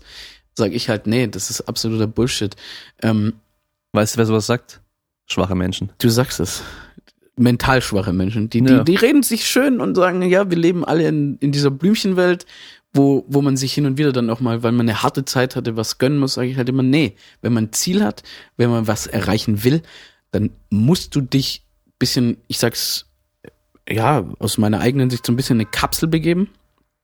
Und, und da kann auch keiner rein. Da darf auch keiner rein, weil in der Kapsel bin ich drin und da passiert, da bestimme ich, wo es hingeht und wo mein Weg hingeht. Und ich glaube, das war damals auch einer der größten Sachen. Da habe ich gelernt, einfach nicht zu verzichten, weil das war für mich nie ein Verzicht, weil ich ja was dafür bekommen habe. Also ergo, mir geht's besser. Aber ich habe damals dann gelernt, okay, Gruppenzwang ist halt auch nur so eine psychologische Sache, weil wenn alle trinken, dann musst du auch trinken. Wenn alle irgendwie sich ein Stück Kuchen reinballern, dann musst du das auch machen. Nein, musst du nicht. Du entscheidest dich quasi bewusst dagegen zu sagen, schon beim Einkaufen. Das ist so, damit das, also das kann ich den, den Jungs und Mädels auch mitgeben. Kauf den Scheiß nicht, dann isst du ihn auch nicht. Und äh, es ist ein verdammt geiles Gefühl, wenn du dann durch den Supermarkt läufst und du läufst an dem ganzen Bullshit vorbei, weil wenn man sich mal anguckt in den Läden, wie lang die Süßigkeitenregale sind, wie lang die Milchprodukte-Regale sind mit den, mit den ganzen gängigen Marken, wo wir da haben, ähm, und wie lang quasi die Gemüsetheke ist oder die, die Tiefkühltheke, wo das Gemüse liegt, das ist ein Bruchteil vom Laden, wo ich halt sage, okay, wir haben eine Wursttheke, die ist viermal so lang wie der, wie die, wie die, wie die Theke mit dem Gemüse. Dabei gibt's aber deutlich mehr Gemüse als äh, im Endeffekt Fleisch, sage ich mal. Und, und das war immer so der, der, der, das ist mir aber erst hinterher natürlich irgendwann mal aufgefallen, dachte ich so, okay. Aber ich laufe heute noch so durch den Laden wie mit so einer, äh, sag ich mal, mit einer virtuellen Liste. So die, die äh, äh, wie soll man sagen, die, die Produkte brauche ich, die Produkte brauche ich, die Produkte brauche ich. Also ich habe so ein Grundrepertoire äh, an Produkten, wo ich halt immer kaufe, weiß ich auch ungefähr, was sie kosten.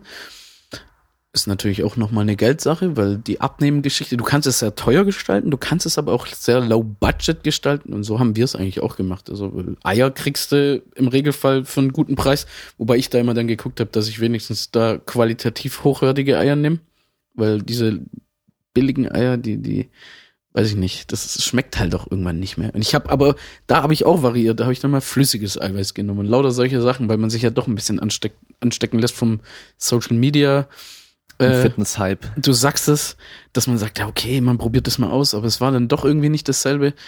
Dann, ja, aber diese Basic-Lebensmittel, die man einfach hatte, aber, aber das ist, ja, die, die, wie gesagt, da fängt die Entscheidung an, dass wenn du schon in den Laden gehst und sagst, hey, ich habe heute Bock auf Twix, ich habe Bock auf KitKat, ja, dann kaufst du es auch und dann ballerst du das auch mal komplett in eine Packung rein.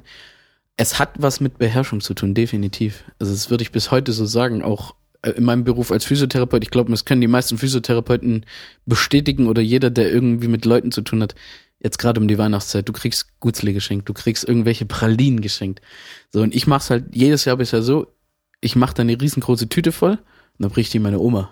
Und meine Oma isst die mit Vergnügen, weil die ist, äh, wird jetzt 92. Die sagt immer, ihr schmeckt's und dann stelle ich ihr immer die ganze Tüte hin und sag Oma, viel Spaß, weil dann ist es nicht auf meinen Hüften. Und das ist sowas, ich glaube, ja, Beherrschung ist da das A und O. Und das hat auch gar nichts damit zu tun, dass man sich irgendwie abkapseln will von, von gesellschaftlichen äh, äh, ja, Veranstaltungen oder ähnlichem.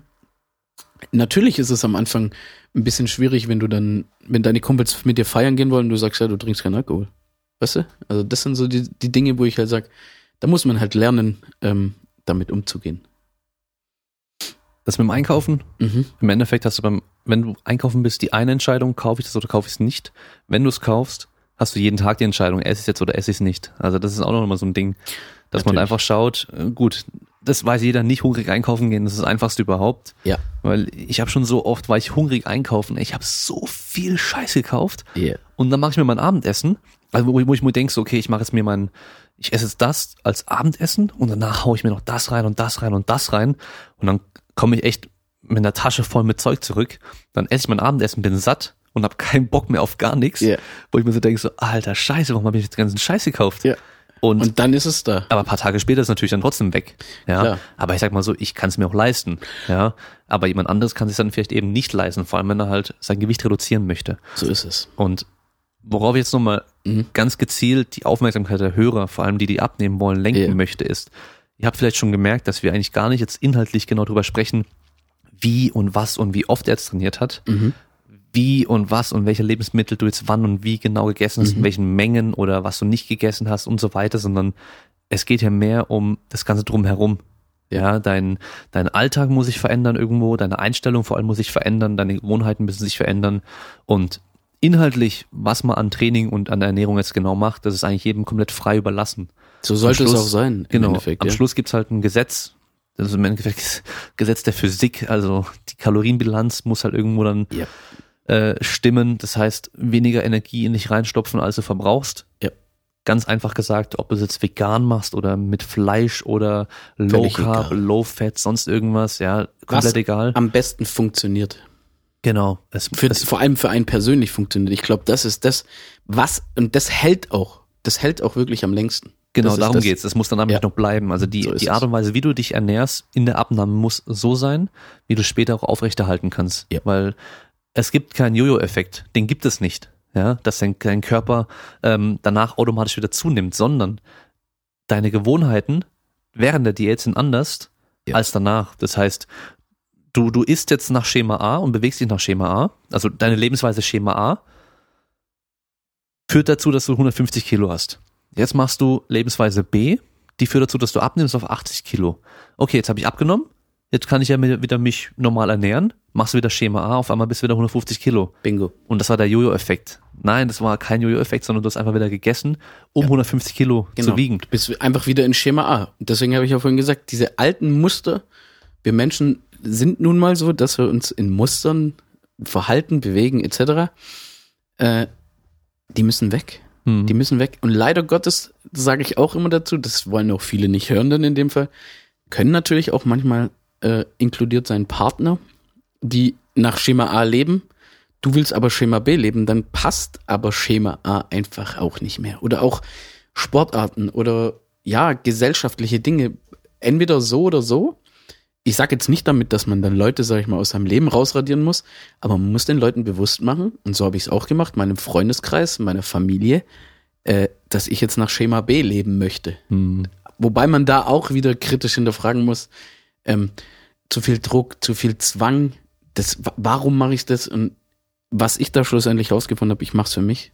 Und Genau. wenn ich mich frei entscheide, ich möchte nach Schema B leben, weil ich jetzt 25 Jahre nach Schema A gelebt habe und gemerkt habe, das möchte ich nicht mehr, dann kann ich das doch machen, wie ich will. Und wie gesagt, mein, da, da kann ich froh sein, dass ich äh, eben den Background hatte, dass die mich wirklich unterstützt haben. Viele, muss ich auch dazu sagen, auch im Freundeskreis, haben erstmal nicht dran geglaubt. Haben gesagt, hm, kann es nicht sein. Jetzt macht er schon wieder, mal sehen, wie lange es durchhält. Und ich kann dir das schriftlich geben. Das ist noch bis heute so. Wenn man mich eine Weile nicht gesehen hat und sagt, ja, wo bist du hin? Und das sind so die, also wo ist dein Gewicht hin? Und alles, oh, wie hast du das gemacht? Dann sind sie alle immer mega hyped und sagen, boah, wie toll du es gemacht hast. Das sind aber auch die, die, wenn du es nicht schaffst oder wenn du es nicht hingekriegt hast, sind genau die, die sagen, ich hab's gewusst. Ich hab's gewusst, dass du, du kannst es nicht, du hast es schon wieder versucht. Mm, Thema Neid ist dann natürlich auch immer so eine Sache. Ja, also damit habe ich heute noch an manchen Stellen so ein bisschen, sag ich mal, auch zu kämpfen, sag ich mal, weil mm, du hast das geschafft, was vielleicht ein Prozent schaffen. Vor allem, ich hatte, das war vielleicht auch mein Anspruch, das Ganze ohne eine, eine Magenverkleinerung, das Ganze ohne eine, ähm, ja, ohne ein Magenband oder ähnliches. Das, das war auch dann im Krankenhaus bei meinem ersten Termin relativ strange, weil da hat mich der Doktor nämlich gefragt, ähm, wie ich es gemacht habe, ja, mit dem Magenband oder mit einem, mit einem, mit einer Magenverkleinerung. habe ich gesagt, nee, dann hat er mich erstmal angeguckt, genau, da hat er gesagt, okay, das ist eine Leistung. Dann habe ich gesagt, okay, ich brauche keine Schulterklopfer dafür, aber das sind so, weißt du, das sind so diese, im Gesellschaftlichen, wenn dann jemand dir dafür auf die Schulter klopft, dass du was getan hast, was eigentlich im Endeffekt normal ist. Genau, ja. Ja, und das ist das, du kriegst heutzutage dann Applaus oder, oder, oder Wertschätzung dafür, dass du dein Gewicht halbiert hast, dass du dir vielleicht 10, 15 Jahre mehr Lebenszeit eingeräumt hast selber. Du hast kein Diabetes, du hast keine Durchblutungsproblematiken, du hast nicht vermehrt das Risiko auf Arthrose etc. etc. Da können wir ausführen in verschiedene Richtungen, wo es hingeht. Aber ich glaube, das ist das, dass du heute dafür geschätzt wirst, dass du dein Gewicht halbierst, weil alle halt leider Gottes, oder nicht alle, oder viele halt wir ein, ein ansteigendes äh, Potenzial haben, dass die Leute dicker werden, weil sie, weil sie bequemer werden und das ist eher das Problem und ich bin da, das sehe ich heute noch manchmal so, da erwische ich mich selber auch gedanklich immer so ein bisschen dabei, zu sagen, alles, alles geht nach rechts, in dem Moment dann, sage ich mal, in die Richtung, dass alle dicker werden und ich gehe nach, ich bin nach links gegangen und da bist du schon manchmal wie so ein verlorener Krieger, sage ich mal, auf deinem Weg, weil du, weil du ganz genau weißt, woher du kommst. Du weißt aber auch ganz genau, dass nur du entscheiden kannst, wo es hingeht. Und das tut sich auf ganz viele andere Bereiche in meinem Leben oder hat sich in Bereichen in meinem Leben natürlich weiter verbreitet. Da, da hatte ich, wie ich angefangen habe zu abzunehmen, überhaupt gar nicht dran gedacht, dass da Mhm. so viel mehr noch dahinter steckt. Und das ist schon heftig manchmal. Dann lass mal hören, wo in deinem Leben, in welchen anderen Bereichen sich das irgendwie bei dir dann geäußert hat oder dir geholfen hat. Ich gehe mal davon aus, auf jeden Fall in der Arbeit mit den anderen Menschen in der Physiotherapie. Weil, natürlich, natürlich. weil natürlich. in der Physik, da ist ja oftmals Leute vor dir, die dann irgendwie Rückenschmerzen haben oder, oder andere Probleme haben durch schlechte Gewohnheiten, Mhm. nehme ich mal an. Ja, Und, äh, definitiv. Wie, wie äußert sich das dann? Kannst du denen dann irgendwie ein bisschen besser helfen, gefühlt? Zumindest ich kann den Menschen einen Tick mehr, ja, nennen wir es Verständnis entgegenbringen. Ich kann denen aber auch genauso gut äh, so ein bisschen ins Gewissen reden, weil die Patienten, sage ich mal, die mich dann schon eine Weile kennen, gerade meine Stammpatienten, die wissen, okay, der war mal dick. Die, also es, man, man kommt eher auf mich zu, sage ich mal, und sagt, hey Simon, du hast doch so und so gemacht. Wie, wie, wie, hast, wie hast du denn das hingekriegt? Und da äh, ist es halt auch immer so, die, die Leute wollen, so wie ich es gerade eben ja auch schon noch zu dir gesagt hatte, ähm, die wollen den perfekten Plan haben. Und ich glaube, aber das, sei es mal dass ich den vom körperlichen her besser helfen kann, weil ich mich mehr bewegen kann. Ich bin leistungsfähiger. Ich kann diese acht Stunden oder zehn Stunden am Tag, sage ich mal, ein bisschen stehen. Länger stehen, besser stehen. Ich glaube, das ist für viele, oder das war für mich, ja, das, das, das größte Problem, dass ich keine, keine Rückenschmerzen mehr hatte, dass ich mir die Füße nicht mehr wehgetan haben. Ich kann heute ohne Probleme, ja, so zwischen acht und zehn Stunden stehen und kann abends auch noch Sport machen.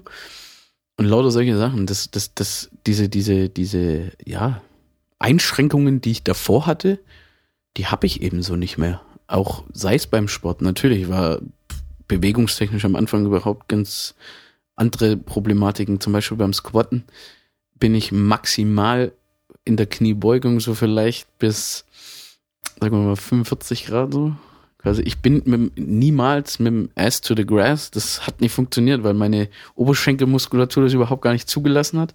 Beziehungsweise auch die äh, Po-Muskulatur. Das war alles so verkürzt und hat wehgetan und da konnte ich dehnen, was ich wollte danach. Das hat überhaupt nichts geholfen. So. Und äh, ich würde sagen, gerade beim Arbeiten habe ich es am allermeisten gemerkt. Natürlich, weil die Leute auch es gesehen haben, haben gesagt, ja, äh, Herr Feser, haben Sie abgenommen? Dann sage ich, ja. Und dann ist immer so, also ich bin da, ich gehe damit nicht hausieren. Das ist das. Ich, sondern ich versuche, wenn die Leute das sehen, wenn die mich fragen, sagen, ja, okay, wie hast du denn gemacht? Dann sage ich denen meinen Weg. Aber ich sage auch immer dazu, Leute, das wird euch leider nicht gefallen. So, es, es, es ist kein schöner Weg gewesen. Das hat auch bedingt keinen Spaß gemacht, definitiv. Aber ich würde jetzt sagen, gerade so im persönlichen Bereich, ähm, dadurch, dass ich das fängt beim Autofahren an. Weißt du? Ich muss nicht so weit wegsitzen vom Lenkrad. Ich kann mich besser drehen, ich kann den Schulterblick besser machen. Dann das nächste ist, wenn ich dann shoppen gehe, manchmal hin und wieder, bin jetzt zwar nicht so der Shopping-Guy, würde ich jetzt sagen, aber wenn ich da mal einkaufen gehe, ich kann halt auch mal so einen Tag im Einkaufszentrum rumschlappen, ohne dass ich schlapp mache. Um, auch wenn ich nur laufe.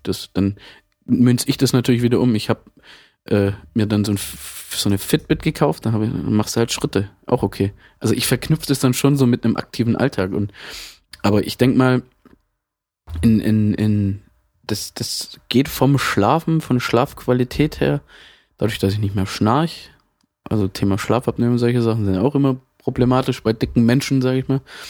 Mm, ja, also das, das sind so viele verschiedene. Ich könnte da noch natürlich in, in verschiedene Richtungen. Sei es mal, das schönste Gefühl ist eigentlich klar mit den Klamotten.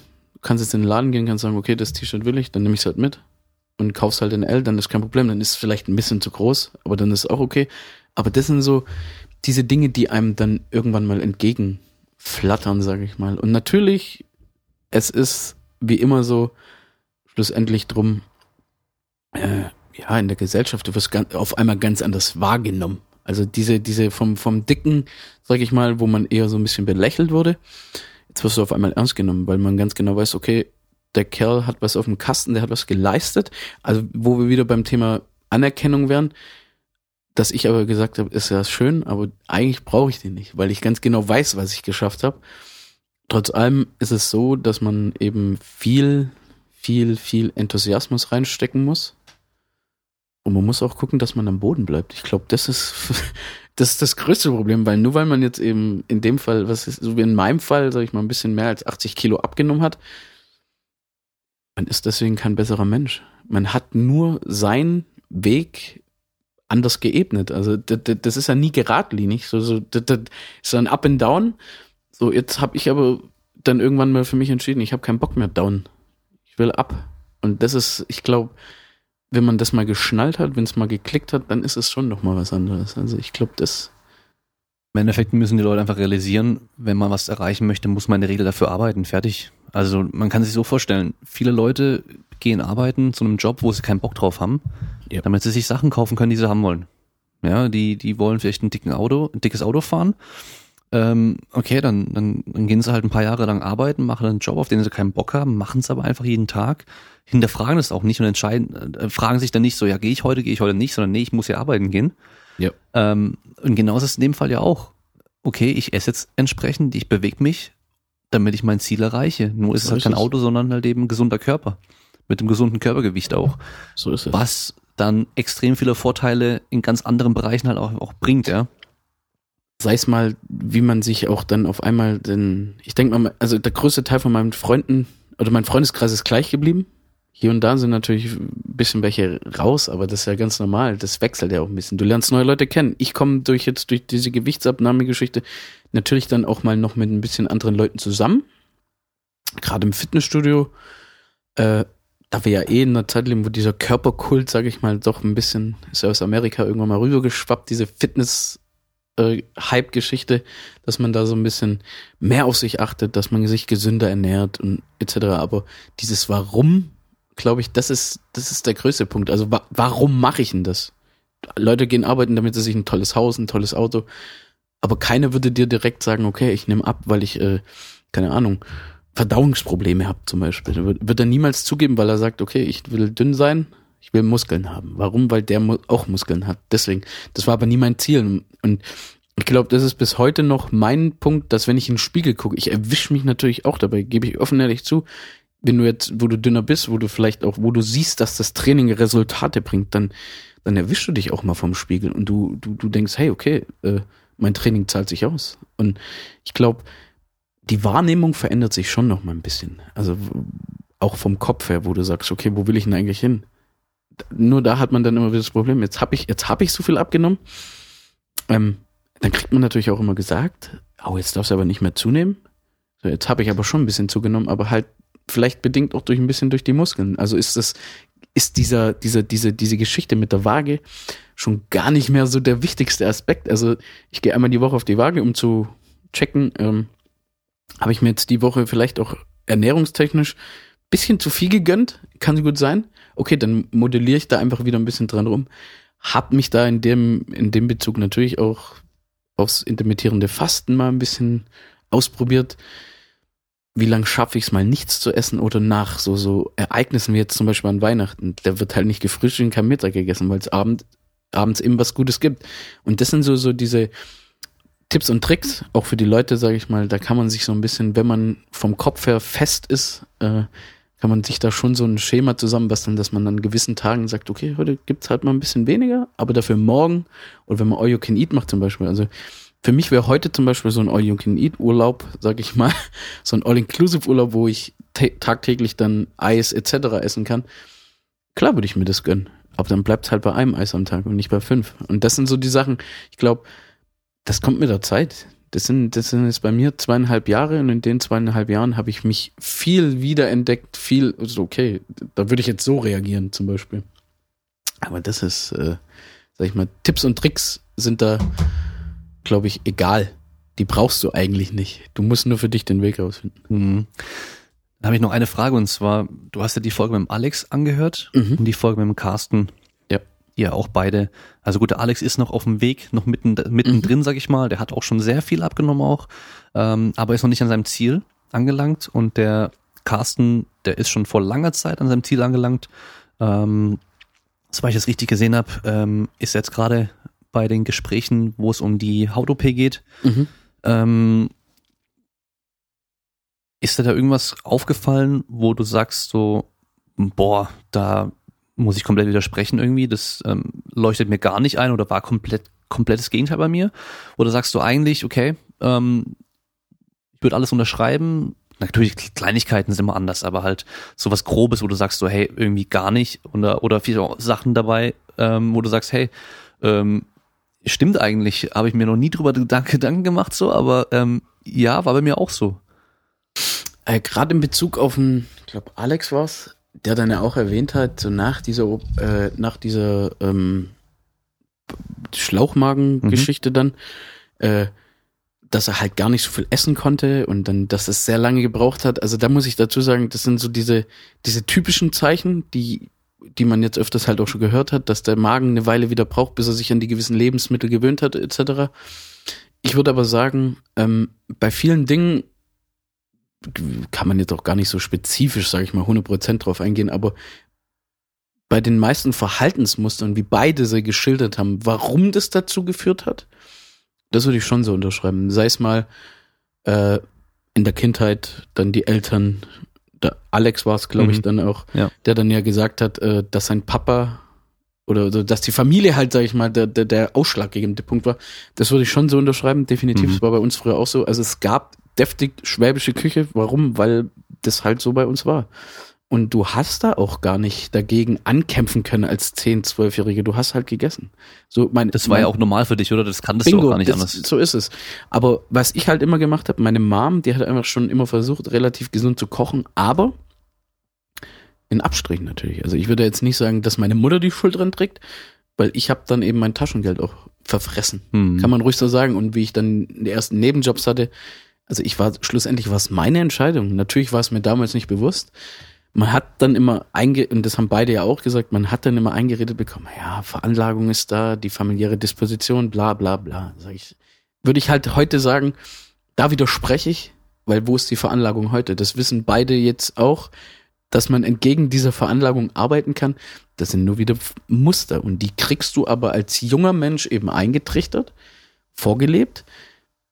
Da kann man, das kann man auf viele Bereiche auch ziehen, nicht nur mit dem Essen, sondern auch mit, vielleicht mit dem Alkohol oder mit, mit Rauchen oder vielleicht auch Drogen oder solche Sachen, Mhm. weißt du? Also so, Ja, das, klar. oder beim Geld ausgeben oder was auch immer. Ja. Wenn du siehst, dass deine Eltern jeden Monat so und so viel Geld für gewisse Dinge ausgeben, dann willst du das ja auch.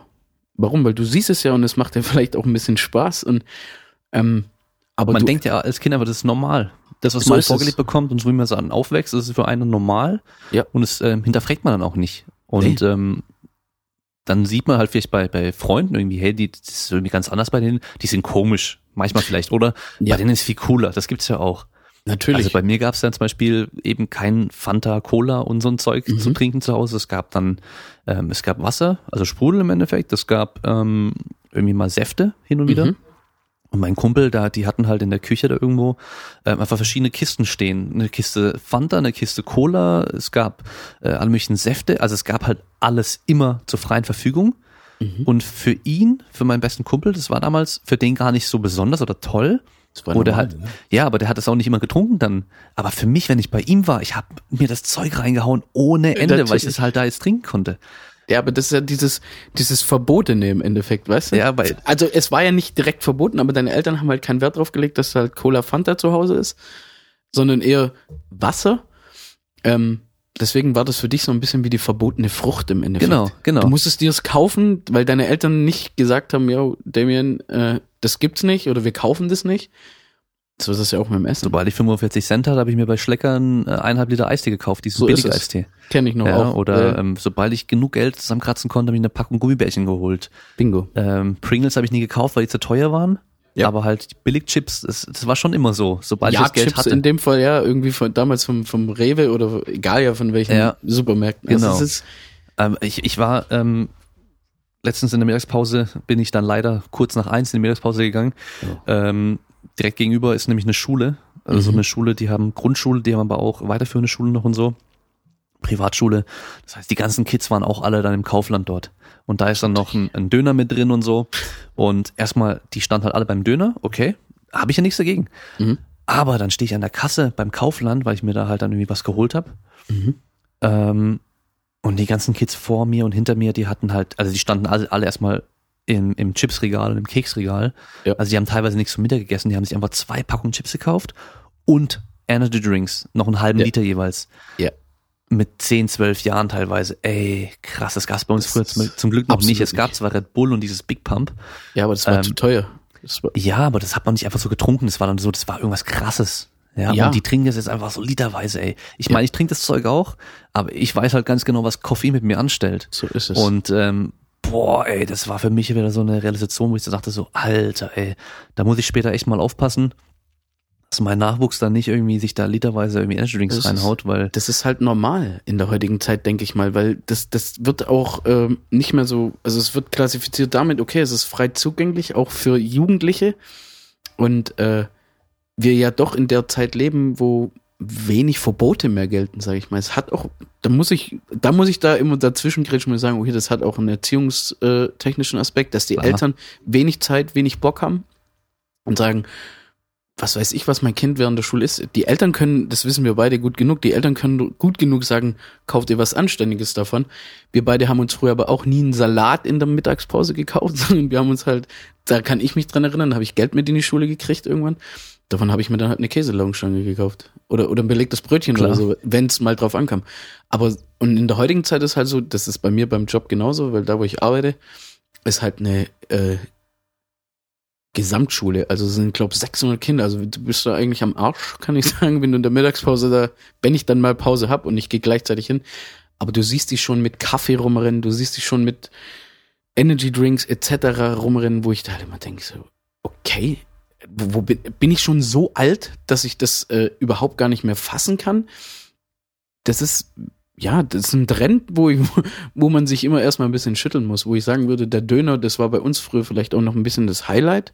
Hm. Das ist heute normal. Die kriegen eine Dönerbox, okay, dann, dann kannst du sagen, okay, dann haben sie wenigstens ein bisschen, wo ein Salat, vielleicht noch was Die dazwischen. Dönerbox ist immer mit Pommes und oder das, Dönerfleisch. ja, oder das. also ja, hier hat man Döner stimmt. wenigstens früher noch gut. Ich nicht. In der Hand, ich ja. war der, ich war der Freak, dass ich Döner nur mit Fleisch und, und aufpassen Ketchup. Ja, ja, gut, also nicht mal okay. die Soße, sondern einfach nur Fleisch Geil. und Ketchup drin. Aber dafür hatte ich halt echt äh, einen Haufen Fleisch dann mit drin. Also wenigstens Ja. gut noch Eiweiß, Ja, so ist es. was was das Fleisch wenigstens noch ein bisschen wahrscheinlich hat, hoffentlich. Ja. Ähm, aber ja, ist schon krass. Also wenn ich mir vorstelle, so wie ich früher war als Kind, wenn ich da noch Energy Drinks getrunken hätte, das wäre eine Riesenkatastrophe gewesen. Ja. Ich war eh schon also voll, wie wenn ich die ganze Zeit Koffein mehr drin gehabt hätte so. So ist es. Bisschen Ähm, aufgedreht war ich auch, ja. Aber ich glaube, die Kinder heute sind wahrscheinlich eh noch generell noch ein bisschen anders so. Ja, also äh, die Entwicklung ist ähm, ein bisschen, bisschen strange und übel, glaube Ja. ich. Ähm, dann schaffen sie auch noch irgendwie Schulunterricht, äh, Sportunterricht in der Schule noch ab und sowas, äh, wo ich halt sage, hey, die müssen jeden Tag Sportunterricht haben. So ist Die, es. die müssen jeden Tag ein, zwei Stunden Sport haben, weil Aus, dass sie ausgelastet sind. ja, Allein schon aus dem Grund, weil weiß ich ja selber von mir gut genug, kann ich sagen, einer zu meinen Hobbys zählt halt nun mal irgendwo auch ein bisschen das Zocken am Computer dann. Und ich weiß ganz genau, deswegen, wenn ich dann mit den Kids arbeite, weil die kommen verhäuft jetzt einfach auch mit Skoliose äh, Rezepten, sag ich mal, früh anfängliche Skoliose, wo ich halt sage, okay, woher könnte es denn theoretisch kommen? Klar, die bewegen sich nicht mehr. Und dann fragst du die, ja, was machst du denn in deiner Freizeit? Ja, zock Fortnite oder irgendwie Mhm. sowas. Und dann denke ich mir halt auch immer so, okay, ich war halt bis ich 15 oder 16 war, jeden Tag draußen. Ja. Ist jetzt nicht so, dass ich jeden Tag draußen dann noch gespielt habe oder sowas, aber äh, die Trends, die dahingehend mh, in der heutigen Zeit eben sind, die, die Kids sind nicht mehr ausgelastet, überhaupt nicht mehr, weil lauf doch mal durch die Stadt oder lauf doch mal in irgendwelchen Fußballplätzen oder was ich erschreckend finde, wenn ich in, wenn ich mal im Schwimmbad bin. Mhm. Zu meiner Zeit, als ich klein war, da gab es ein dickes Kind. Mhm. Das wäre jetzt heute normal. Jo. Und du siehst es halt Kinder, die halt fettleibig sind, extrem und Ja. du siehst kaum noch diese spindeldürrigen Kinder, so wie früher eigentlich alle waren. Ja. ja. Da war ich der Dicke. Ja, genau. Also ich war in der Gruppe immer der Dicke. Ja, ja. Das ist einfach so. Und, und ich wurde auch so genannt. schau dir mal die, die Superstrolche an. Kennst du das? ja, natürlich. Also du hast ja mein Alter, genau. Also das heißt, Ja. du kennst es auch noch. ja. Da gab es den dicken Jungen. Ja. Jetzt kannst du nachher mal googeln, schaust dir mal an, wie dick der wirklich war. Der, der war im Vergleich. Der war moppelig. ich, der war, Ja. der, der war ein Moppel. Der war ein Moppel Sowas, ja. und jetzt ist halt einfach so ein dickes, also so ein, so ein Moppel von damals ist jetzt halt einfach so normal. Ja. Und ähm, jetzt gibt's halt diese richtigen Brecher einfach so, wo ich, wo die dann halt irgendwie in der, in der Grundschule halt irgendwie so 70, 80 Kilo schon haben, wo ich mir denke, so, ey, das kann doch nicht sein, Der ey. geht mir zur Brust mit 1,75. Ja. Weißt du, der geht mir zur Brust und kann schon den Rucksack nicht mehr richtig auf dem Rücken haben. Äh, klar, es fällt mir natürlich auch auf. Ich meine, ich kann da aus meiner Warte immer noch sagen, okay, ähm, so schlimm war es bei mir dann vielleicht zu dem Zeitpunkt mit 7, 8, 9, 10 noch nicht.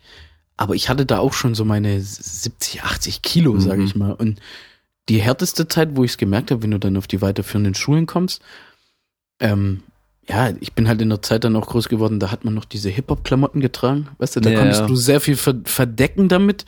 Ich habe natürlich dann immer diese äh, großen Hoodies angehabt und sowas. Also man hat schon gesehen, dass ich dick war, aber ich hätte, ich wusste immer das gut, sag ich mal, bis zu einem gewissen Punkt zu sch- kaschieren. Mhm. Ich glaube, das ist, äh, Und jetzt sind halt Skinny Jeans in. du sagst Ja. es, oder hier irgendwelche. Aber puh, da muss ich auch sagen, ich, ich, wenn ich manchmal in, in Stuttgart in der Stadt äh, rumlaufe und dann sehe ich irgendwie so, so 12, 13-jährige Mädels, mhm. die halt echt einfach richtig fett sind und bauchfrei rumlaufen auch noch. Ja. Das, boah, also, das, Ja. dass sich das trauen. die Sache ist ja, wir sind da, gut, wir beide, dadurch, dass wir Männer sind, sage ich mal, dieses Body-Shaming-Problem, was wir ja haben, dass wenn jemand so dick ist und dann so rumläuft, äh, der wird natürlich ziemlich schnell, sag ich mal, verrissen, kann man einfach so sagen. Ähm, auf der anderen Seite sagen wir dann auch, okay, das, das ist okay, jeder darf machen, was er will. Also es gibt keine Restriktion mehr in irgendeiner Form. Dass aber ein Kind mit 13 vielleicht um die 100 Kilo wiegt, dass man da dann ähm, eingreifen sollte, sag ich mal, wenn es die Eltern nicht tun, kann ich auf der Seite natürlich genauso unterschreiben, würde ich sagen, weil gut, aus der Warte würde ich sagen, meine Mutter hat es oft genug versucht, aber ich war klüger. Weißt du, was ich meine? Und irgendwann, und deine, ja. und da muss ich meinen Kumpel zitieren, ich, ich hoffe, er wird es dann auch anhören, ich werde es ihm aber empfehlen, sage, deine Familie und deine Freunde werden dich immer in irgendeiner Form mögen oder lieben, egal ob du dick oder dünn bist, das ist völlig egal, aber du musst lernen, dich selber äh, in die Richtung zu, zu bringen, dass du dich selber akzeptierst. Und ich glaube, das ist das, der, der Satz ist der, der, der war der absolute Killer für mich. Wenn ich den heute so sage, sage ich, ist ja klar. Deswegen sagen deine Eltern auch nichts, wenn du dick bist. Die sagen ja, okay, du bist zu dick, aber du bist trotzdem mein Kind. Mhm. Und ich glaube, stattdessen sollten da die Eltern nicht zwingen, aber die sollten den Kindern eben zumindest ein Schema bieten. Auch wenn es in der heutigen Zeit natürlich schwieriger ist als bei uns beiden. Früher, sage ich mal, in der Kindheit. Weil die Kinder müssen heute verschiedene Aktivitäten machen, die sollten die machen. Und wenn sie es nicht tun, dann heißt man es faul quasi gleich sag ja, kann ich nur aus meiner Warte nehmen, ich habe halt Handball gespielt, das war dann früher, sag ich mal, vier, fünf Mal die Woche. So, dann warst du beschäftigt. Da war ich weg. Da konnte ich auch gar nicht anders als mich bewegen, mhm. sag ich mal. Aber die Sportarten werden halt immer, immer weniger und immer weniger. Und das ist eher was Besonderes, wenn du mal im 10, 12, 13-Jährigen sagst, okay, ich spiele Fußball, okay, geht noch, das ist so noch das Gängigste. Aber du hörst jetzt jemand sehr selten sagen, oh, ich gehe turnen, ich mache äh, weiß ich, Stabhochsprung, Weitsprung, Leichtathletik, das sind alles so, so ein bisschen diese vereinzelten in der Schule, wenn du dann, okay, da hast einen, okay, der spielt American Football, dann hast einen Fußballer, einen Handballer, so einer vielleicht noch, der Volleyball spielt. Und dann hört's aber auch schon auf. Und alle anderen, ja, was macht ihr in eurer Freizeit? Ja, chillen. chillen und das, genau. dieses, dieses, dieses Modewort, sag ich mal, chillen, ähm, ja, das zieht sich durch ganz viele Bereiche. Und ich glaube, bei den Kindern heute ist es halt, die haben kein, die kriegen es nicht mehr beigebracht. Die kriegen es nicht vorgelebt. Das ist es halt so einfach, ja. Also ich sag mal, bei einem Jungen ist Papa halt eigentlich das Vorbild oder soll das Vorbild sein. Ja. Ähm, wenn ich dann manchmal irgendwie was sehe, wo dann ähm, der Vater, weißt du, so, so immer, gut, das ist ja, das ist ja so, so typisches Sitcom. Da ja. ist ähm, King of Queens ist ein gutes Beispiel. Da eine, eine, eine gut aussehende Frau mit dem dicken Typen, der halt mhm. witzig mhm. ist und ein Tollpatsch ist. So also in, in echt gibt's das ja eigentlich gar nicht so. Wenig. Ja, also vor allem, wenn er halt irgendwie dann ähm, ja, Kurierfahrer ist und halt nicht ähm, viel Kohle verdient und sonst irgendwas. Wollte ich sagen. Ja. Wenn er nicht gerade sehr wohlhabend ist, ist das ja Das ist so ein, ein, komisches Klischee bei diesen Sitcoms, ja. Oder ja. dass der Papa halt dann eben immer so dieser Trottel dann so ist und alle mal so, oh, der Vater wieder so, ja. Also die ja. Mutter macht sich über ihn lustig, die Kinder machen sich über ihn lustig. Ja. Das sollte eigentlich gar nicht so sein. Ja, Nein. eigentlich sollte ja bei den Jungs der Papa so der Superheld sein. Genau. Ja, und das halt so vorleben. Und ja. ähm, wenn deine Eltern halt, wenn du es als Kind halt jahrelang so vorgelebt bekommst, dass deine Eltern einfach aktiv sind, mhm. ähm, sich gut ernähren, groß zum größten Teil, aber natürlich dann auch entspannt mit anderen Sachen umgehen und eben nicht verbieten, so nein, ja das ist schlecht, das darfst du nicht essen, sondern mhm. klar, wir essen auch mal Fast Food oder essen halt auch mal das oder trinken wenn mal das. Genau, wenn es schnell gehen muss. Ist, ist auch nicht schlimm.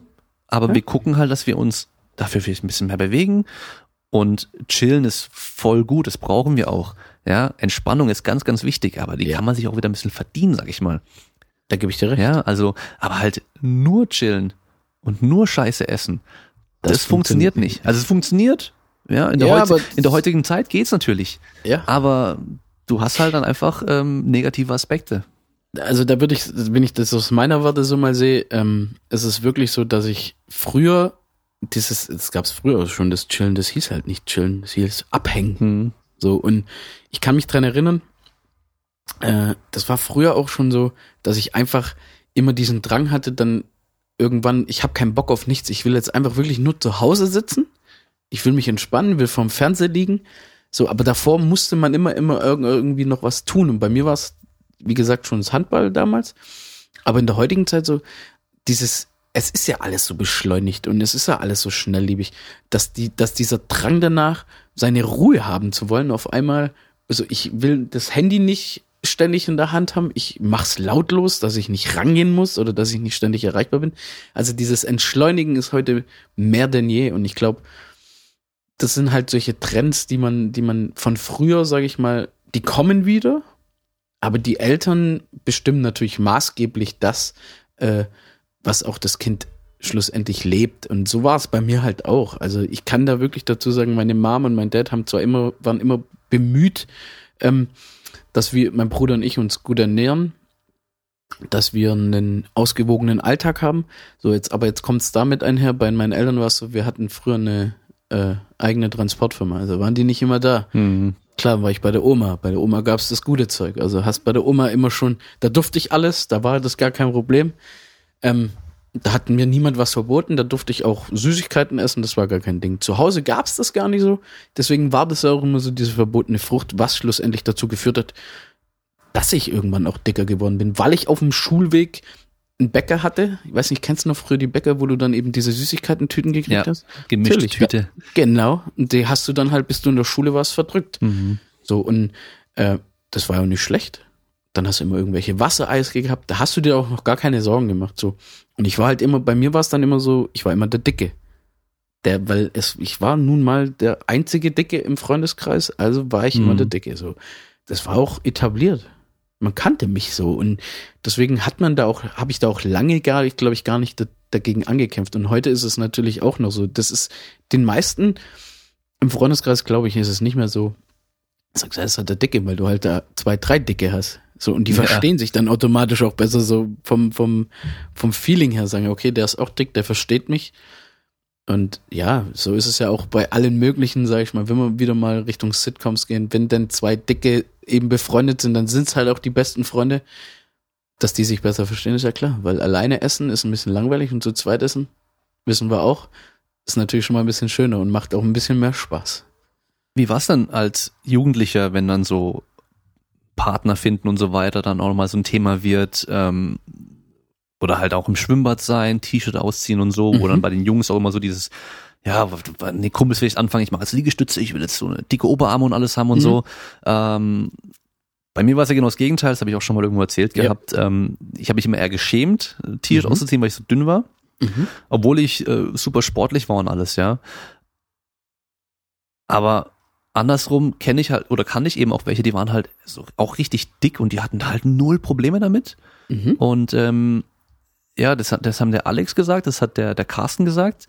Die, waren, sagen, die ja. waren beide halt so eben immer, die hatten immer halt was als Kontra zu geben, also immer einen Spruch auf Lager, ja. Die so waren halt, bei mir auch, ja. Also trotzdem dann so dick und selbstbewusst. Äh, ja, also jein würde ich sagen. Ich habe das natürlich vorgegeben. Ähm, ich habe mir da, ich, wir waren früher jeden Tag im Freibad. Also ich sag ja, dadurch, dass ich der Dicke in der Gruppe war, war das etabliert. Also mhm. das war auch überhaupt nicht schlimm. Ähm, für andere war es immer ein bisschen schlimmer als für mich selber, sage ich mal. Die haben sich dann auch immer Sorgen gemacht, wenn ich dann mein T-Shirt ausziehen musste, dass ich nicht gehänselt werde oder sowas. Ähm, ich wusste mich aber natürlich zu verteidigen. Ich habe jetzt im Freibad nie das Problem gehabt, wenn dann irgendwann, man wird da ja mal mit konfrontiert, man, ja, du Fettsack und solche Sachen. Ich konnte mich natürlich wehren, verbal wie körperlich natürlich auch, ähm, dass mir das nichts ausgemacht hat. Ich würde aber sagen, das war nur die Hülle natürlich. Aber mhm. was es innen drin in mir angerichtet hat, das wusste eigentlich keiner und das hat man auch nicht rausgelassen. Dass das natürlich einen verletzt hat, ist ja klar, aber man hat damit, man ist damit anders umgegangen. Und ich glaube, im Freundeskreis war das immer noch mal was anderes. Ich habe gelernt, mich zu verteidigen, aber da muss ich dem Carsten und Alex natürlich äh, recht geben und auch bei äh, beschwichtigen, dass es wirklich, ich glaube, das ist das, dass die, dass du da lernst, damit umzugehen dass du, wenn, wenn dir einer solche Worte entgegenschmeißt, ja, dieser typische, typische Satz zum Beispiel, ja, äh, du bist fett, ja, und dann habe ich halt genauso früher gesagt, ja, und du bist hässlich. Hm. So nach dem Motto. Ich kann abnehmen. abnehmen was ja. machst du? So nach dem ja, Motto. Ja, genau. Und genau, und das ist so auch so eine Floskel, sage ich mal, oder eine Ausflucht, aber es war für mich immer so der Punkt, an dem ich dann versucht habe, ja, mir das nicht so zu Herzen zu nehmen. Ich wusste, okay, der kann sich nicht anders wehren natürlich, durch mein Gewicht war ich körperlich überlegen. Hat hin und wieder auch mal dazu geführt, dass es zu Handle Handgreiflichkeiten kam. Jetzt nie, dass ich einen verprügelt habe, aber ich wusste mich zu wehren. Und, und ja, es war für mich nie, nie, nie so ein Rückschritt, dass ich gesagt habe, oh nee, ich gehe nicht ins Freibad, weil ich mich schäme. Also, Wenn es einem nicht gefällt, guck halt weg. Hm. Das war so der Punkt. Also man, man, man ja, wird da sensibilisiert, glaube ich, dafür irgendwann mal. Wenn man, auch wenn man so dick ist, weil man nimmt es nie selber so schlimm wahr, wie es für andere schlussendlich ist, würde ich behaupten. Aber ist dann so, dass du sagst, okay, im Nachhinein weißt du jetzt, dass es doch irgendwie schlimmer für dich eigentlich war, als du dir damals zugestehen wolltest? Ja, natürlich. Ja. Also es, es sag ich mal, wie es in meinem Inneren da ausgesehen hat, da habe ich lange nicht danach geguckt. Hm. Warum? Weil das tut ja weh. Ja, Das ja. ist ja das, aus der heutigen Sicht jetzt als 30-jähriger Simon, ähm, ist es natürlich so, dass diese Zeit schon ziemlich hart war, weil du auf das runter reduziert wurdest.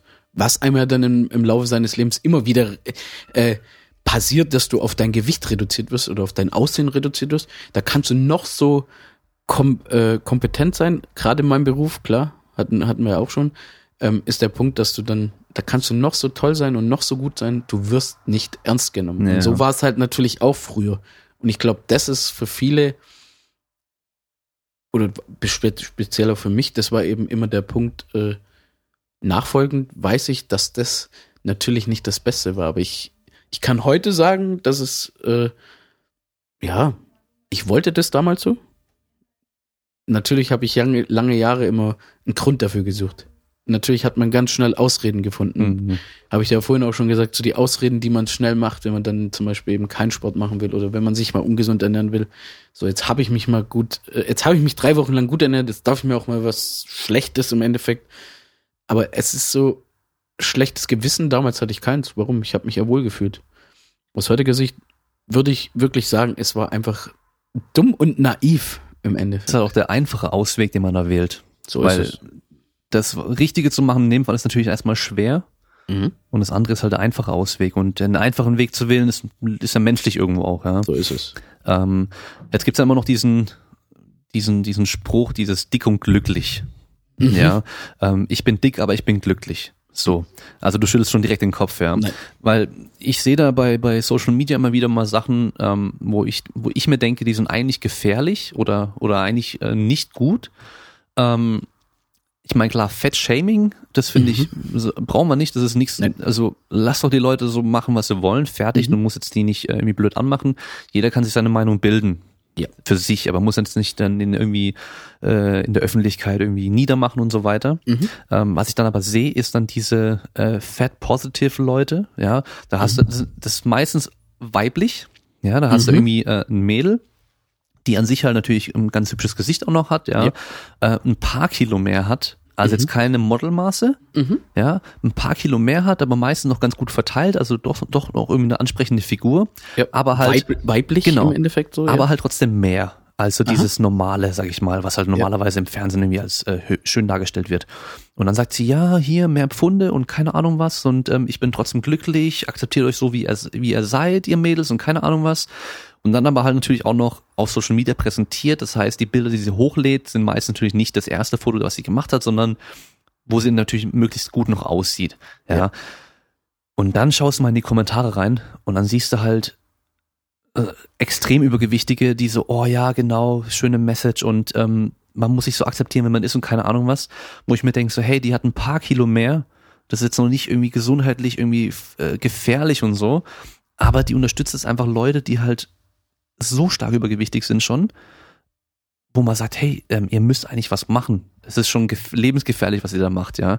Und die lassen sich dann aber von solchen Leuten irgendwie bestärken und ähm, akzeptieren es dann so und sagen, ja, ich bin so wie ich bin und ähm, alle Formen sind schön und keine Ahnung was und eigentlich ist es so nicht.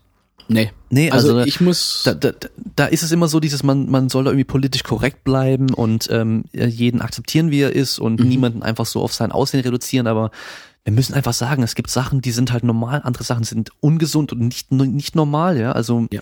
200 Kilo wiegen ist nicht normal und es ist So ist ungesund und es sollte auch nicht akzeptiert sein. so ist Ich meine, die Person kann so sein, wie sie möchte, mhm. aber man muss einfach einsehen, okay, das ist sehr ungesund. ein ungesunder Lebensstil einfach. Ja. Woher kommt dieser Lebensstil? Und das nächste Problem ist halt dann, wenn der dann noch Kinder macht oder sie noch Kinder macht und denen das dann wieder so beibringt, ja. Weil ah, dann, dann siehst du natürlich, da hast du ein übergewichtiges Pärchen Ja.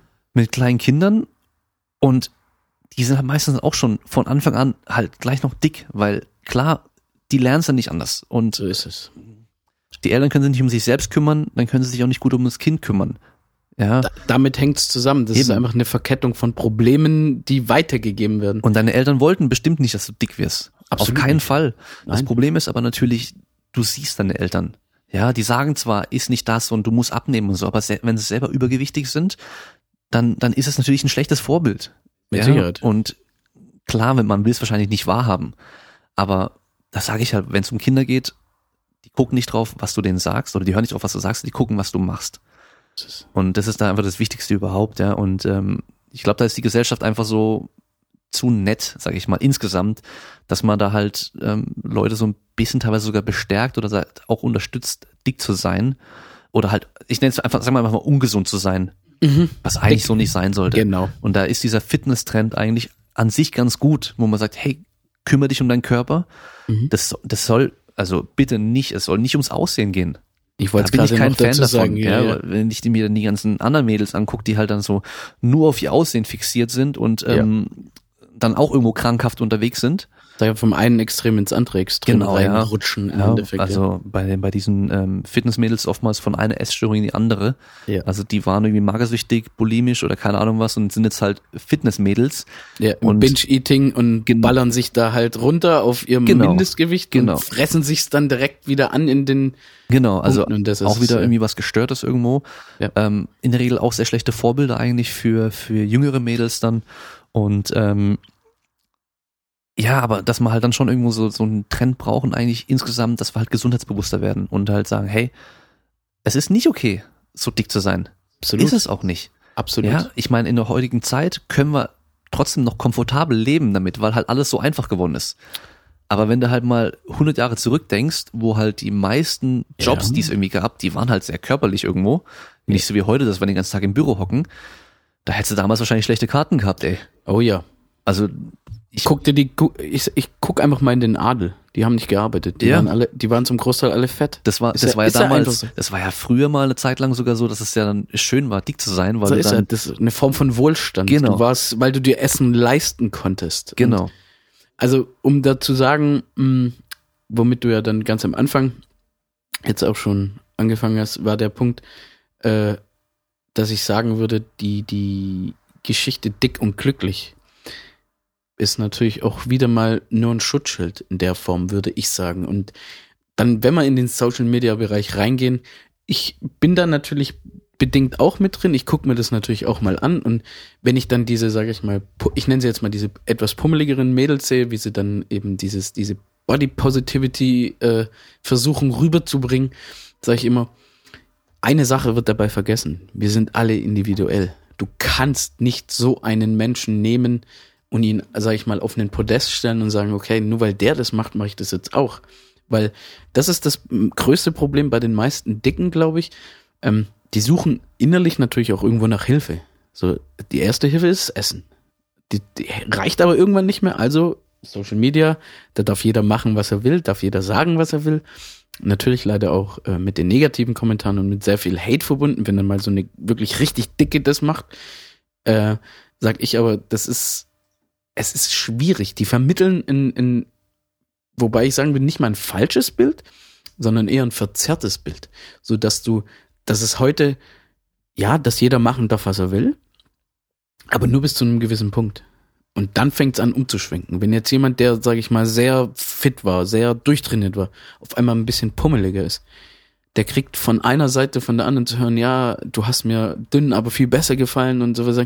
Das ist die Gefahr bei Social Media, sage ich immer, dass da jeder sagen darf, was er will. Und das ist das Problem, das hast du bei Facebook, das hast du bei Instagram, das hast du bei allem möglichen, ähm, dass du dann sowohl Anerkennung, aber auch als sehr viel Gegenwind bekommen kannst. Und ich glaube, die, die strahlen, die strahlen das falsche Bild aus. Und ich glaube, und, und ich bin da immer so bedingt, ich, ich belächle das dann manchmal auch, gebe ich offen ehrlich zu. Also, also für mich selber, ich würde das niemals so propagieren, weil ich äh, doch nach dem Motto lebe, wenn du nichts Gutes zu sagen hast, dann sei leise. Es ist aber auch schwierig, dass die sowohl bei den Kerlen, sage ich mal, als auch bei den Mädels ist es einfach so, wobei das bei den Mädels natürlich weitaus mehr verbreitet ist, ähm, dass die sich gegenseitig zusprechen, wenn sie dann zugenommen haben, wenn sie dann ähm, ihre Problemzonen haben. Ich glaube, die hat jeder. Das ist das, was man sich immer wieder bewusst machen will. Aber die stellen sich selber dann auf so ein Podest. Ja, ich habe keine Probleme damit, mir geht's wunderbar damit. Ich, ich bin so, wie ich bin. Ja, ist ja auch schön und gut so, aber dann versuch nicht jetzt jemanden zu vergleichen, der 100 Kilo wiegt, sage ich mal, oder 80 Kilo wiegt, mit jemandem, wie du schon gesagt hast, der dann vielleicht ein dramatisches Übergewicht von 180 Kilo hat. Du kannst nicht das und über einen Kamm scheren. Und das ist nun mal das große Problem.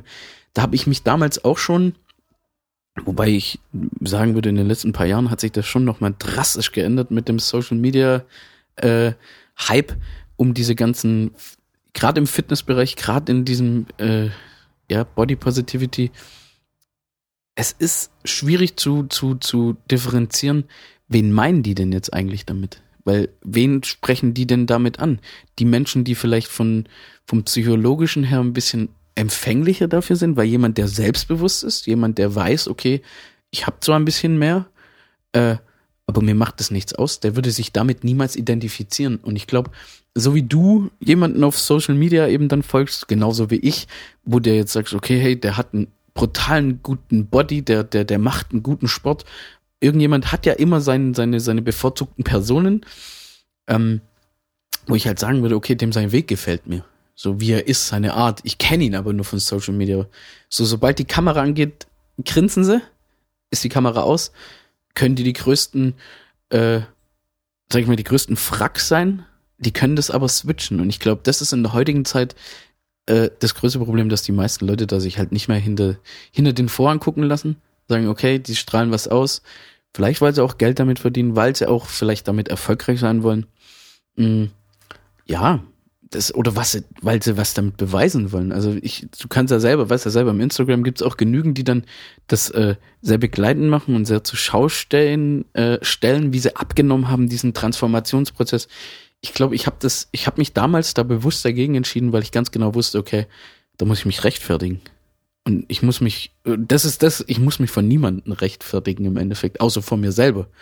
Und ich kann aus heutiger Sicht sagen, das ist, das sehe ich bei dem ganzen, ich gucke mir das auch immer alles ganz gern an, auch äh, einfach um das Warum zu verstehen, weil mich das doch interessiert, weil ich es von mir selber weiß, aber ich da sehr wenig Fläche habe mit oder Basis habe, mit wem ich mich da austauschen könnte, der mal in meiner gleichen Situation war.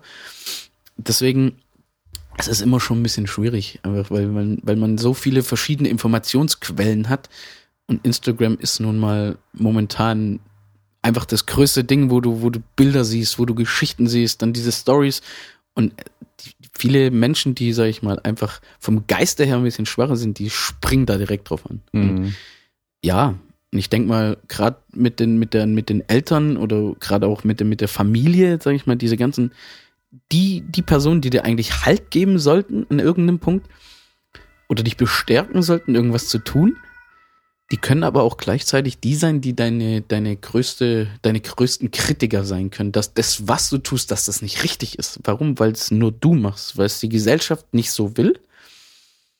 Wo ich sagen würde, das war bei mir natürlich anfangs, da waren sie alle sehr, äh, wie soll ich sagen, pushend, haben mich alle ge, ge, ge, bis ans Limit, so, ja, du machst das super, bis es dann mal irgendwann in den Bereich ging. Sowohl äh, meine Mom, mein Bruder etc., haben dann auch gesagt, okay, äh, jetzt kommen wir langsam in einen Bereich, da könnte es ein bisschen ernst werden, weil ich ja dann irgendwann mal bei unter 80 Kilo war, muss ich auch sagen, da, da habe ich dann so das Ruder, würde ich ehrlich sagen, mal so ein bisschen aus dem Auge verloren, weil ich dachte, okay, diese OP-Geschichte, die steht wie so ein Damoklesschwert über mir und ich muss gucken, dass ich bei den Terminen dieses Gewicht habe. Also da sind wir automatisch bei einer Abhängigkeit, bei einem, bei einem Druck, bei einer Drucksituation gewesen. Und ich glaube, das vergessen viele heute. Und, und, und, und wofür mache ich es? Da habe ich es das erste Mal nach, glaube ich, über einem Jahr aus den Augen verloren gehabt. Wofür mache ich es denn eigentlich? Ähm, weil ich mich wirklich äh, verloren habe in dem, okay, das Gewicht muss runter. Und genauso die, um, um, um in Vergleich zu ziehen, eben bei den Mädels, äh, die dann eben sehr dünn sind und dann sehr dick werden, dann wieder sehr dünn sind und wieder sehr dick werden. Es ist manchmal man, man merkt es erstmal gar nicht. Und, und viele verarbeiten natürlich genauso dann im Social Media Bereich ihre persönlichen Geschichten, die eigentlich gar nicht auf Social Media gehören, in meinen Augen, weißt du? Mhm. Ich glaube, das ist in der heutigen Zeit das größte Problem. Gab es denn bei dir so einen Punkt, ähm, wo du deine, wo die Stimmen von außen dann irgendwann mal gesagt haben, so, jetzt muss mal langsam machen, sonst wirst du noch zu dünn oder so? Ja, die gab's definitiv. Mhm. Im Freundeskreis, Mhm. definitiv.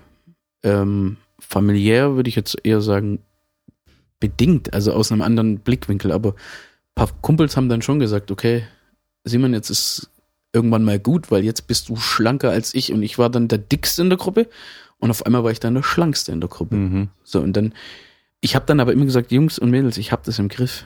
Ja, weil sie dann irgendwann Angst hatten, okay, ich verfall in eine, in eine Magersucht oder ähnliches. habe ich gesagt, nee, Leute, das kann nicht passieren, weil ich immer noch genügend Hunger habe. Und ich kann euch versichern, ich gehe nach dem Essen auch nicht kotzen. Ähm, da würde ich halt auch sagen, das sind alles sehr ernste Geschichten, aber die meisten Menschen, die dann eben keine Ahnung haben davon, die reden dann sehr viel. Ähm, ich habe aber immer gesagt, Leute, lasst es meine Sorge sein. Genauso wurden die, die Stimmen nach meiner OP zum Beispiel sehr, sehr, oh, jetzt darfst du aber nicht mehr zunehmen. Ich habe jetzt aber nach der OP, also ich muss dazu sagen, ich bin in die OP rein mit knapp 81 Kilo oder sowas. Jetzt bin ich bei 85 oder heute, wie heute Morgen bei 86, knapp 87 Kilo.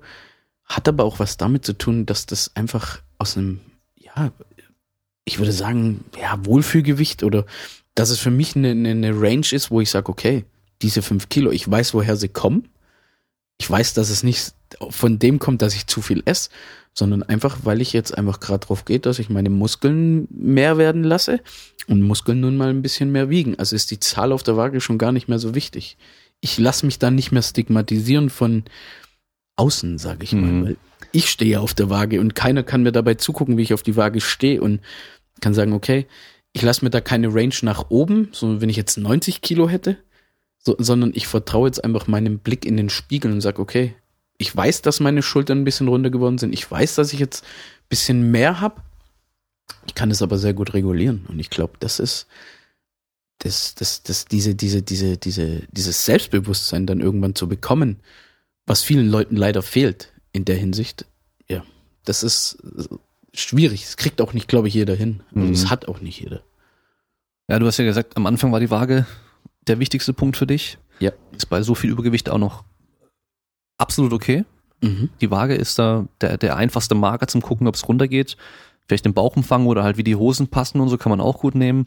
Selbst der BMI passt bei so starkem Übergewicht. Ja, aber wenn du dann halt mal eben so Richtung Idealgewicht, so normal so, oder Normalgewicht kommst und auch noch viel Krafttraining machst, dann kannst du die Waage teilweise echt vergessen, weil halt auf der Waage kannst du halt in die gleiche Hosengröße reinpassen, aber halt 10 Kilo schwerer sein. So ist es. Ne? Und das ähm, haben, glaube ich, auch wieder dann Leute, die halt do doch mehr Übergewicht haben, aber sich dann irgendwie so, so Fitnessleute anschauen, die dann sagen, hey, guck nicht auf die Waage und so. Man muss immer, muss immer gucken, in welchem Kontext. Ja, passt Ja. es zu meinem Kontext ähm, So mit so viel. Übergewicht oder ja, oder passt es halt auch doch nur bei einem bei einem Fitnesstyp, der halt äh, 8% Körperfett hat. Ja, und äh, Wie kann ich mich mit so jemandem vergleichen? Genau. Ich bin kein Wettkampfathlet, sage ich immer. Deswegen, äh, weißt du, das also sind so die. selbst ich habe beim BMI Übergewicht gerade. Ja, guck, aber du bist 1 1,90, hast du Genau. gesagt. Ja, ist ja klar. Ja, also ich bin, ich bin groß, ich bin ähm, aber gar nicht so schwer, aber halt vom Gewicht her dann doch im Übergewicht beim BMI. Ja. Aber ich bin nicht übergewichtig.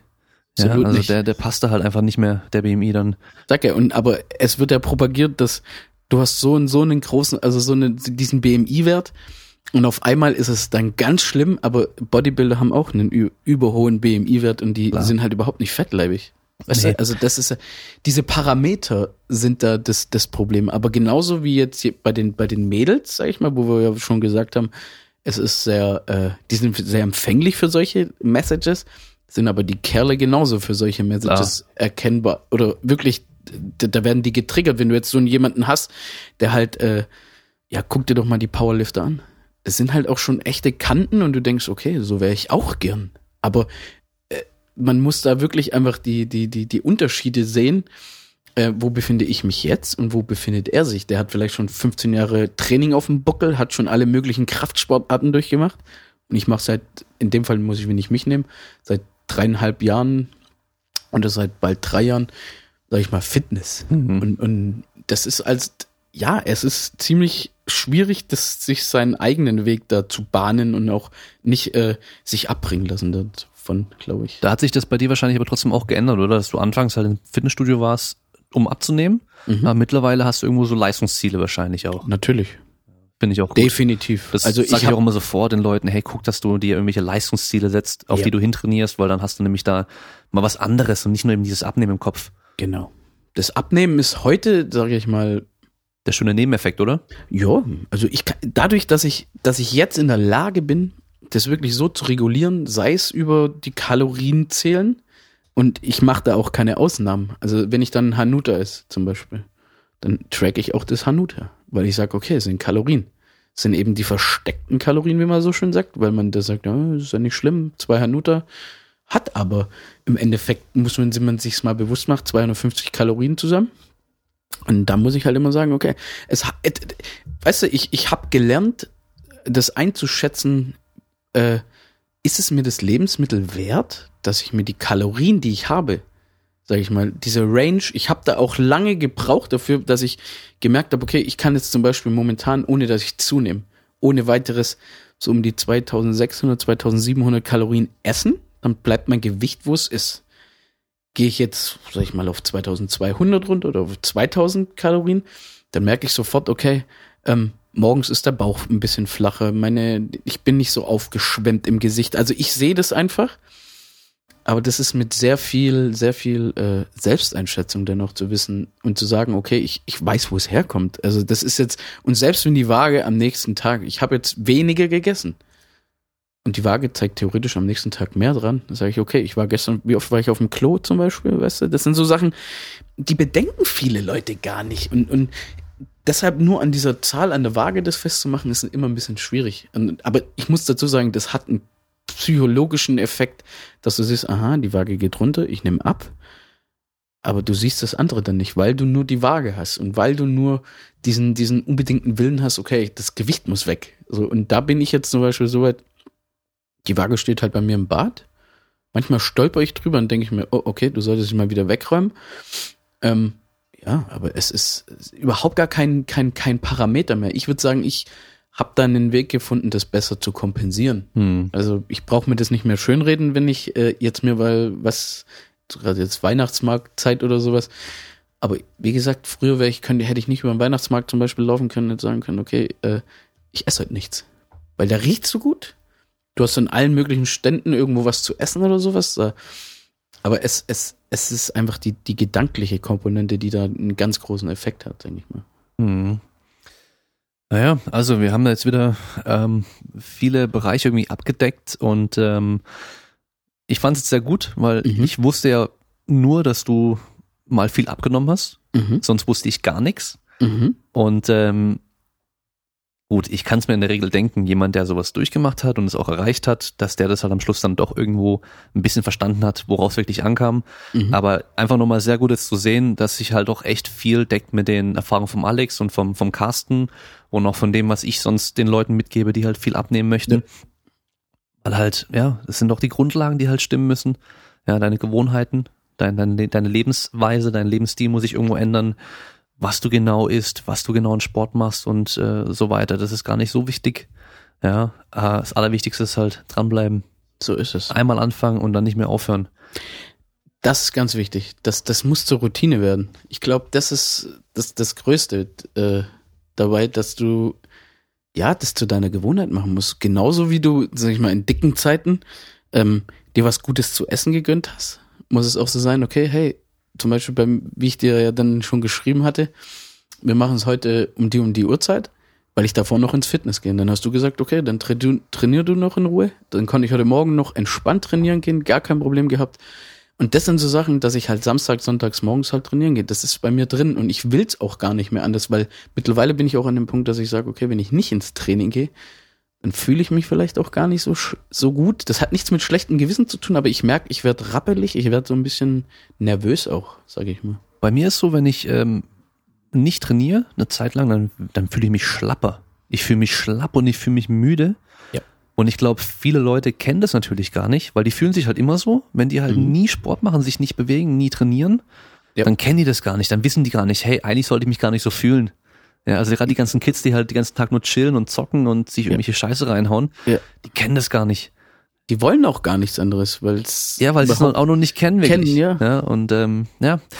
Also, ja, also ich fand es einfach gut, dass ich die Erfahrung jetzt halt gedeckt habe mit dem, was dann bisher Ja. eigentlich schon so ähm, gesagt wurde. Und ähm, gut, die, die Hauptaussage des Podcasts bisher war immer, es kommt drauf an. Und das fand ich auch gut, weil sowas hast du eigentlich auch gesagt bei der Ernährung, Mhm. Ja. dass so wie du das gemacht hast, äh, ist eigentlich gerade egal für die anderen Personen, weil Ja. es kommt halt drauf an, äh, wie du halt so lebst, worauf du halt stehst und so weiter. Genau. Als du gesagt hast, oh, du, die, diese Frikadellen und Käse und keine Ahnung was, dachte ich, okay, deftiger Typ. Mhm. Für den passt halt Carb wahrscheinlich ganz gut. Und dann hast du aber gesagt, du liebst Nudeln. Mhm. Und dann denke ich mir, ja, okay, dann ist Carb wahrscheinlich noch nicht das Beste für den. Dann sollte er halt vielleicht doch eher Fett reduzieren, sein Eiweiß halt mit reinpacken und halt schön Nudeln auch essen, wenn er halt dann das braucht. Genau. Ja, dass er halt, dass du halt vom Kopf her auch befriedigt bist. So Weil es. es geht halt am Schluss dann doch nicht nur darum, den Körper mit, äh, mit Treibstoff zu betanken sozusagen, Ja. sondern wir haben diese psychologische Komponente mit dabei und die ist die allerwichtigste in dem Fall. Das ist, glaube ich, die wichtigste. Ja. Die, die, die, das ist der oberste Punkt, weil das führt dazu, wie du handelst. Mhm. Und das ist das. Also da würde ich schon sagen, das ist die, die psychologische Komponente ist begleitend das Wichtigste dabei, dass du auch dran bleibst. Weil das, das hört man oftmals von, von diesen Top-Bodybuildern, dass sie halt sagen, so wie sie essen, dass die, die mögen es überhaupt gar nicht und die wollen es oftmals auch gar nicht. Oder auch die Strongmen hört man, wenn sie dann siebenmal am Tag essen müssen. Nach der zweiten Mahlzeit, die wollen gar nicht mehr essen und die machen es, weil das ist denen ihr Job und die sind da halt einfach so knallhart. Ja. ja, also so wie halt jeder andere Leistungssportler dann halt mit seinem Training und seiner, seinem Lebensstil und sowas halt auch einfach knallhart ist und halt macht, was gemacht werden muss, um sein Ziel zu erreichen. So ist es. Das können halt die wenigsten anderen Leute. Ja. Das sind Extrembeispiele. Genau. Und die meisten Leute können es einfach nicht, dass sie halt sagen, okay, ich esse jetzt nur noch das und das und das. Fertig. Sondern die müssen halt das so machen, dass sie vom Kopf her immer zufrieden bleiben, langfristig, damit sie dabei bleiben. Ja. Und das ist halt die, die, die Hauptaussage wahrscheinlich insgesamt von dem Ding hier. Ich mache es immer so. Am Schluss bekommt mein Gast nochmal das Wort. Ähm, du hast hier jetzt äh, Zuhörer breit gefächert von Mhm. Sportwissenschaftlern, Physiotherapeuten, Sportlern, trainingsbegeisterten Leuten, einfach Leute, die sich generell für Sport interessieren, Mhm. ähm, Fitness-Freaks, was weiß ich, also alles Mögliche, sehr, sehr breit gefächert. Mhm. Ähm, falls du nicht weißt, äh, was du jetzt irgendwie so als Message mitgeben kannst, habe ich immer noch mal den Tipp, stell dir mal vor, dass du mit 15 Jahren jetzt dir den Podcast anhörst, Mhm. was du dir da sagen würdest. Okay. Das ist jetzt ein sehr guter Tipp, weil ich tatsächlich, wo du jetzt gerade gesagt hast, dass ich das Wort krieg, dachte ich, okay, Denk was so, hm, ich was sage ich jetzt noch so, so als letzte Message, jetzt muss So man ist es. auf einmal, gell, ähm, Voll auf Druck raus. Genau, äh, voll der irgendwie Druck, jetzt muss ich irgendwas Schlaues und, und Nein. Tiefgründiges sagen. Genau. Das denke ich aber, ich glaube, ich nehme da jetzt einfach mal mich als 15-jähriges Ich. Mhm. Ähm, ich glaube, was für, für mich als 15-Jährige die wichtigste Message gewesen wäre, schaff dir einen Plan an. Was willst du? Das ist in dem Alter sehr schwer, natürlich, ist aber heute, manche wissen es auch in meinem Alter oder in unserem Alter immer noch nicht, was sie wollen. Ähm, vor allem, es gibt, das ist für mich die wichtigste Message und die würde ich dem 15-jährigen Ich genauso sagen. Es gibt nicht den perfekten Weg, egal bei was. Das Leben ist keine gerade Linie, es ist eine Variable. Du wirst durch so viele Dinge äh, beeinflusst, durch so viele andere Menschen beeinflusst. Deswegen werde ich auch sagen, dieses, dieser Podcast heute mit dem Damien, der hat mich definitiv äh, ja, weitergebracht, nochmal einen anderen Blickwinkel drauf. Äh, es ist eine sehr schöne ja, Möglichkeit auch gewesen, mal dann nochmal aus meinem Blickwinkel ein paar Sachen zu erzählen. Vielleicht auch ein paar Mythen ähm, kaputt zu machen mit dir zusammen, sage ich mal. Aber wie gesagt, das aller, aller Wichtigste ist einfach, dass die Leute, äh, egal mit welchem Ziel, die brauchen einen Plan. Und den Plan kriegt man nicht im Internet, den Plan kriegt man nicht in, von irgendwelchen Coaches, den Plan kriegt man nicht, den Plan muss man sich selber machen. Es ist ein hartes Stück Arbeit, diesen Plan anzufertigen und dieses vielleicht auch mit dem richtigen Mindset, ähm, den dann auch durchzuführen. Schluss um, man fällt hin, wie so oft im Leben, man steht aber auch umso öfter wieder auf und ich glaube, das ist das, äh, was bisher mein Leben ganz gut beschreibt, sage ich mal. Und das würde ich den Leuten auch so gern mitgeben. Das ist jetzt zwar ein bisschen metaphorisch gewesen und auch ein bisschen äh, äh, ja emotional, aber so ist es nun mal. Sehr denke gut, da habt ihr es gehört, ja. Ähm, heute vergesse ich es nicht. Und zwar Ihr könnt den Podcast unterstützen, indem ihr jetzt die, die Folge teilt mit jemandem, der davon profitieren könnte. Also falls ihr einen Dicken bei euch im Freundeskreis habt, ja, ähm, ja, ich habe, ich muss sagen, ich habe schon ähm, mehrmals also zum Beispiel saß ich mal in der Uni, da musste ich dann ähm, so ein Studium Integrale machen, das heißt in eine andere Fakultät reingehen mhm. und mir da irgendwelche Sachen anhören. Da war ich in äh, Einführung in die Chemie und da saß da eigentlich direkt bei mir um die Ecke immer einer, der halt auch extrem übergewichtig war. Da habe ich schon überlegt, ob ich den einfach mal ansprechen soll und dem meine Karte geben soll, so hey, ähm, weil ich gehe davon aus, der möchte eigentlich auch abnehmen. Mhm. Ja, und der war halt auch schon wirklich auch sehr übergewichtig. Mhm. Andererseits denkt man sich ja auch, man will den Leuten nicht zu nahe treten. So, ja. so, hey, schau mal, ich bin äh, Personal Trainer und ich mache Leute schlank. Du bist fett. Hier, genau. Nimm mal meine hier Karte. Ist die perfekte, hier ist, ich habe einen Plan für dich. Ja. Das ist ja das auf dem Social Media Bereich. So willst auch du in zehn Wochen genau. 15 Kilo abnehmen. Genauso ist es. Dann kauf mein Programm. Ja. An. Nee, also in, in einem Freundeskreis ist natürlich schon mal was anderes. Ja, da, äh, jeder weiß es selber, ob er, ob er dick ist und abnehmen muss. Ähm, ja. Aber man merkt ja auch, es ist ja, es geht ja nicht nur um das Abnehmen an sich oder um das Dünnsein oder das Dicksein, sondern es ist alles immer eine Metapher fürs Leben an sich. Natürlich. Ja, also dieses ein Ziel haben, dafür muss man einfach im Endeffekt hart arbeiten und die richtigen Sachen halt tun und ja. die falschen Sachen halt sich mal zwingen, die eben nicht zu machen, dass man plus sein Ziel erreicht. Ähm, das heißt, man kann ja nicht immer davon profitieren. Und was ihr noch machen müsst, der Podcast ist ja für den Podcastpreis 2019 nominiert. Das heißt, dafür voten. Und jetzt Hab ich heute auch schon gemacht. Sehr geil, aufpassen. Das Geile ist nämlich, man kann jeden Tag voten.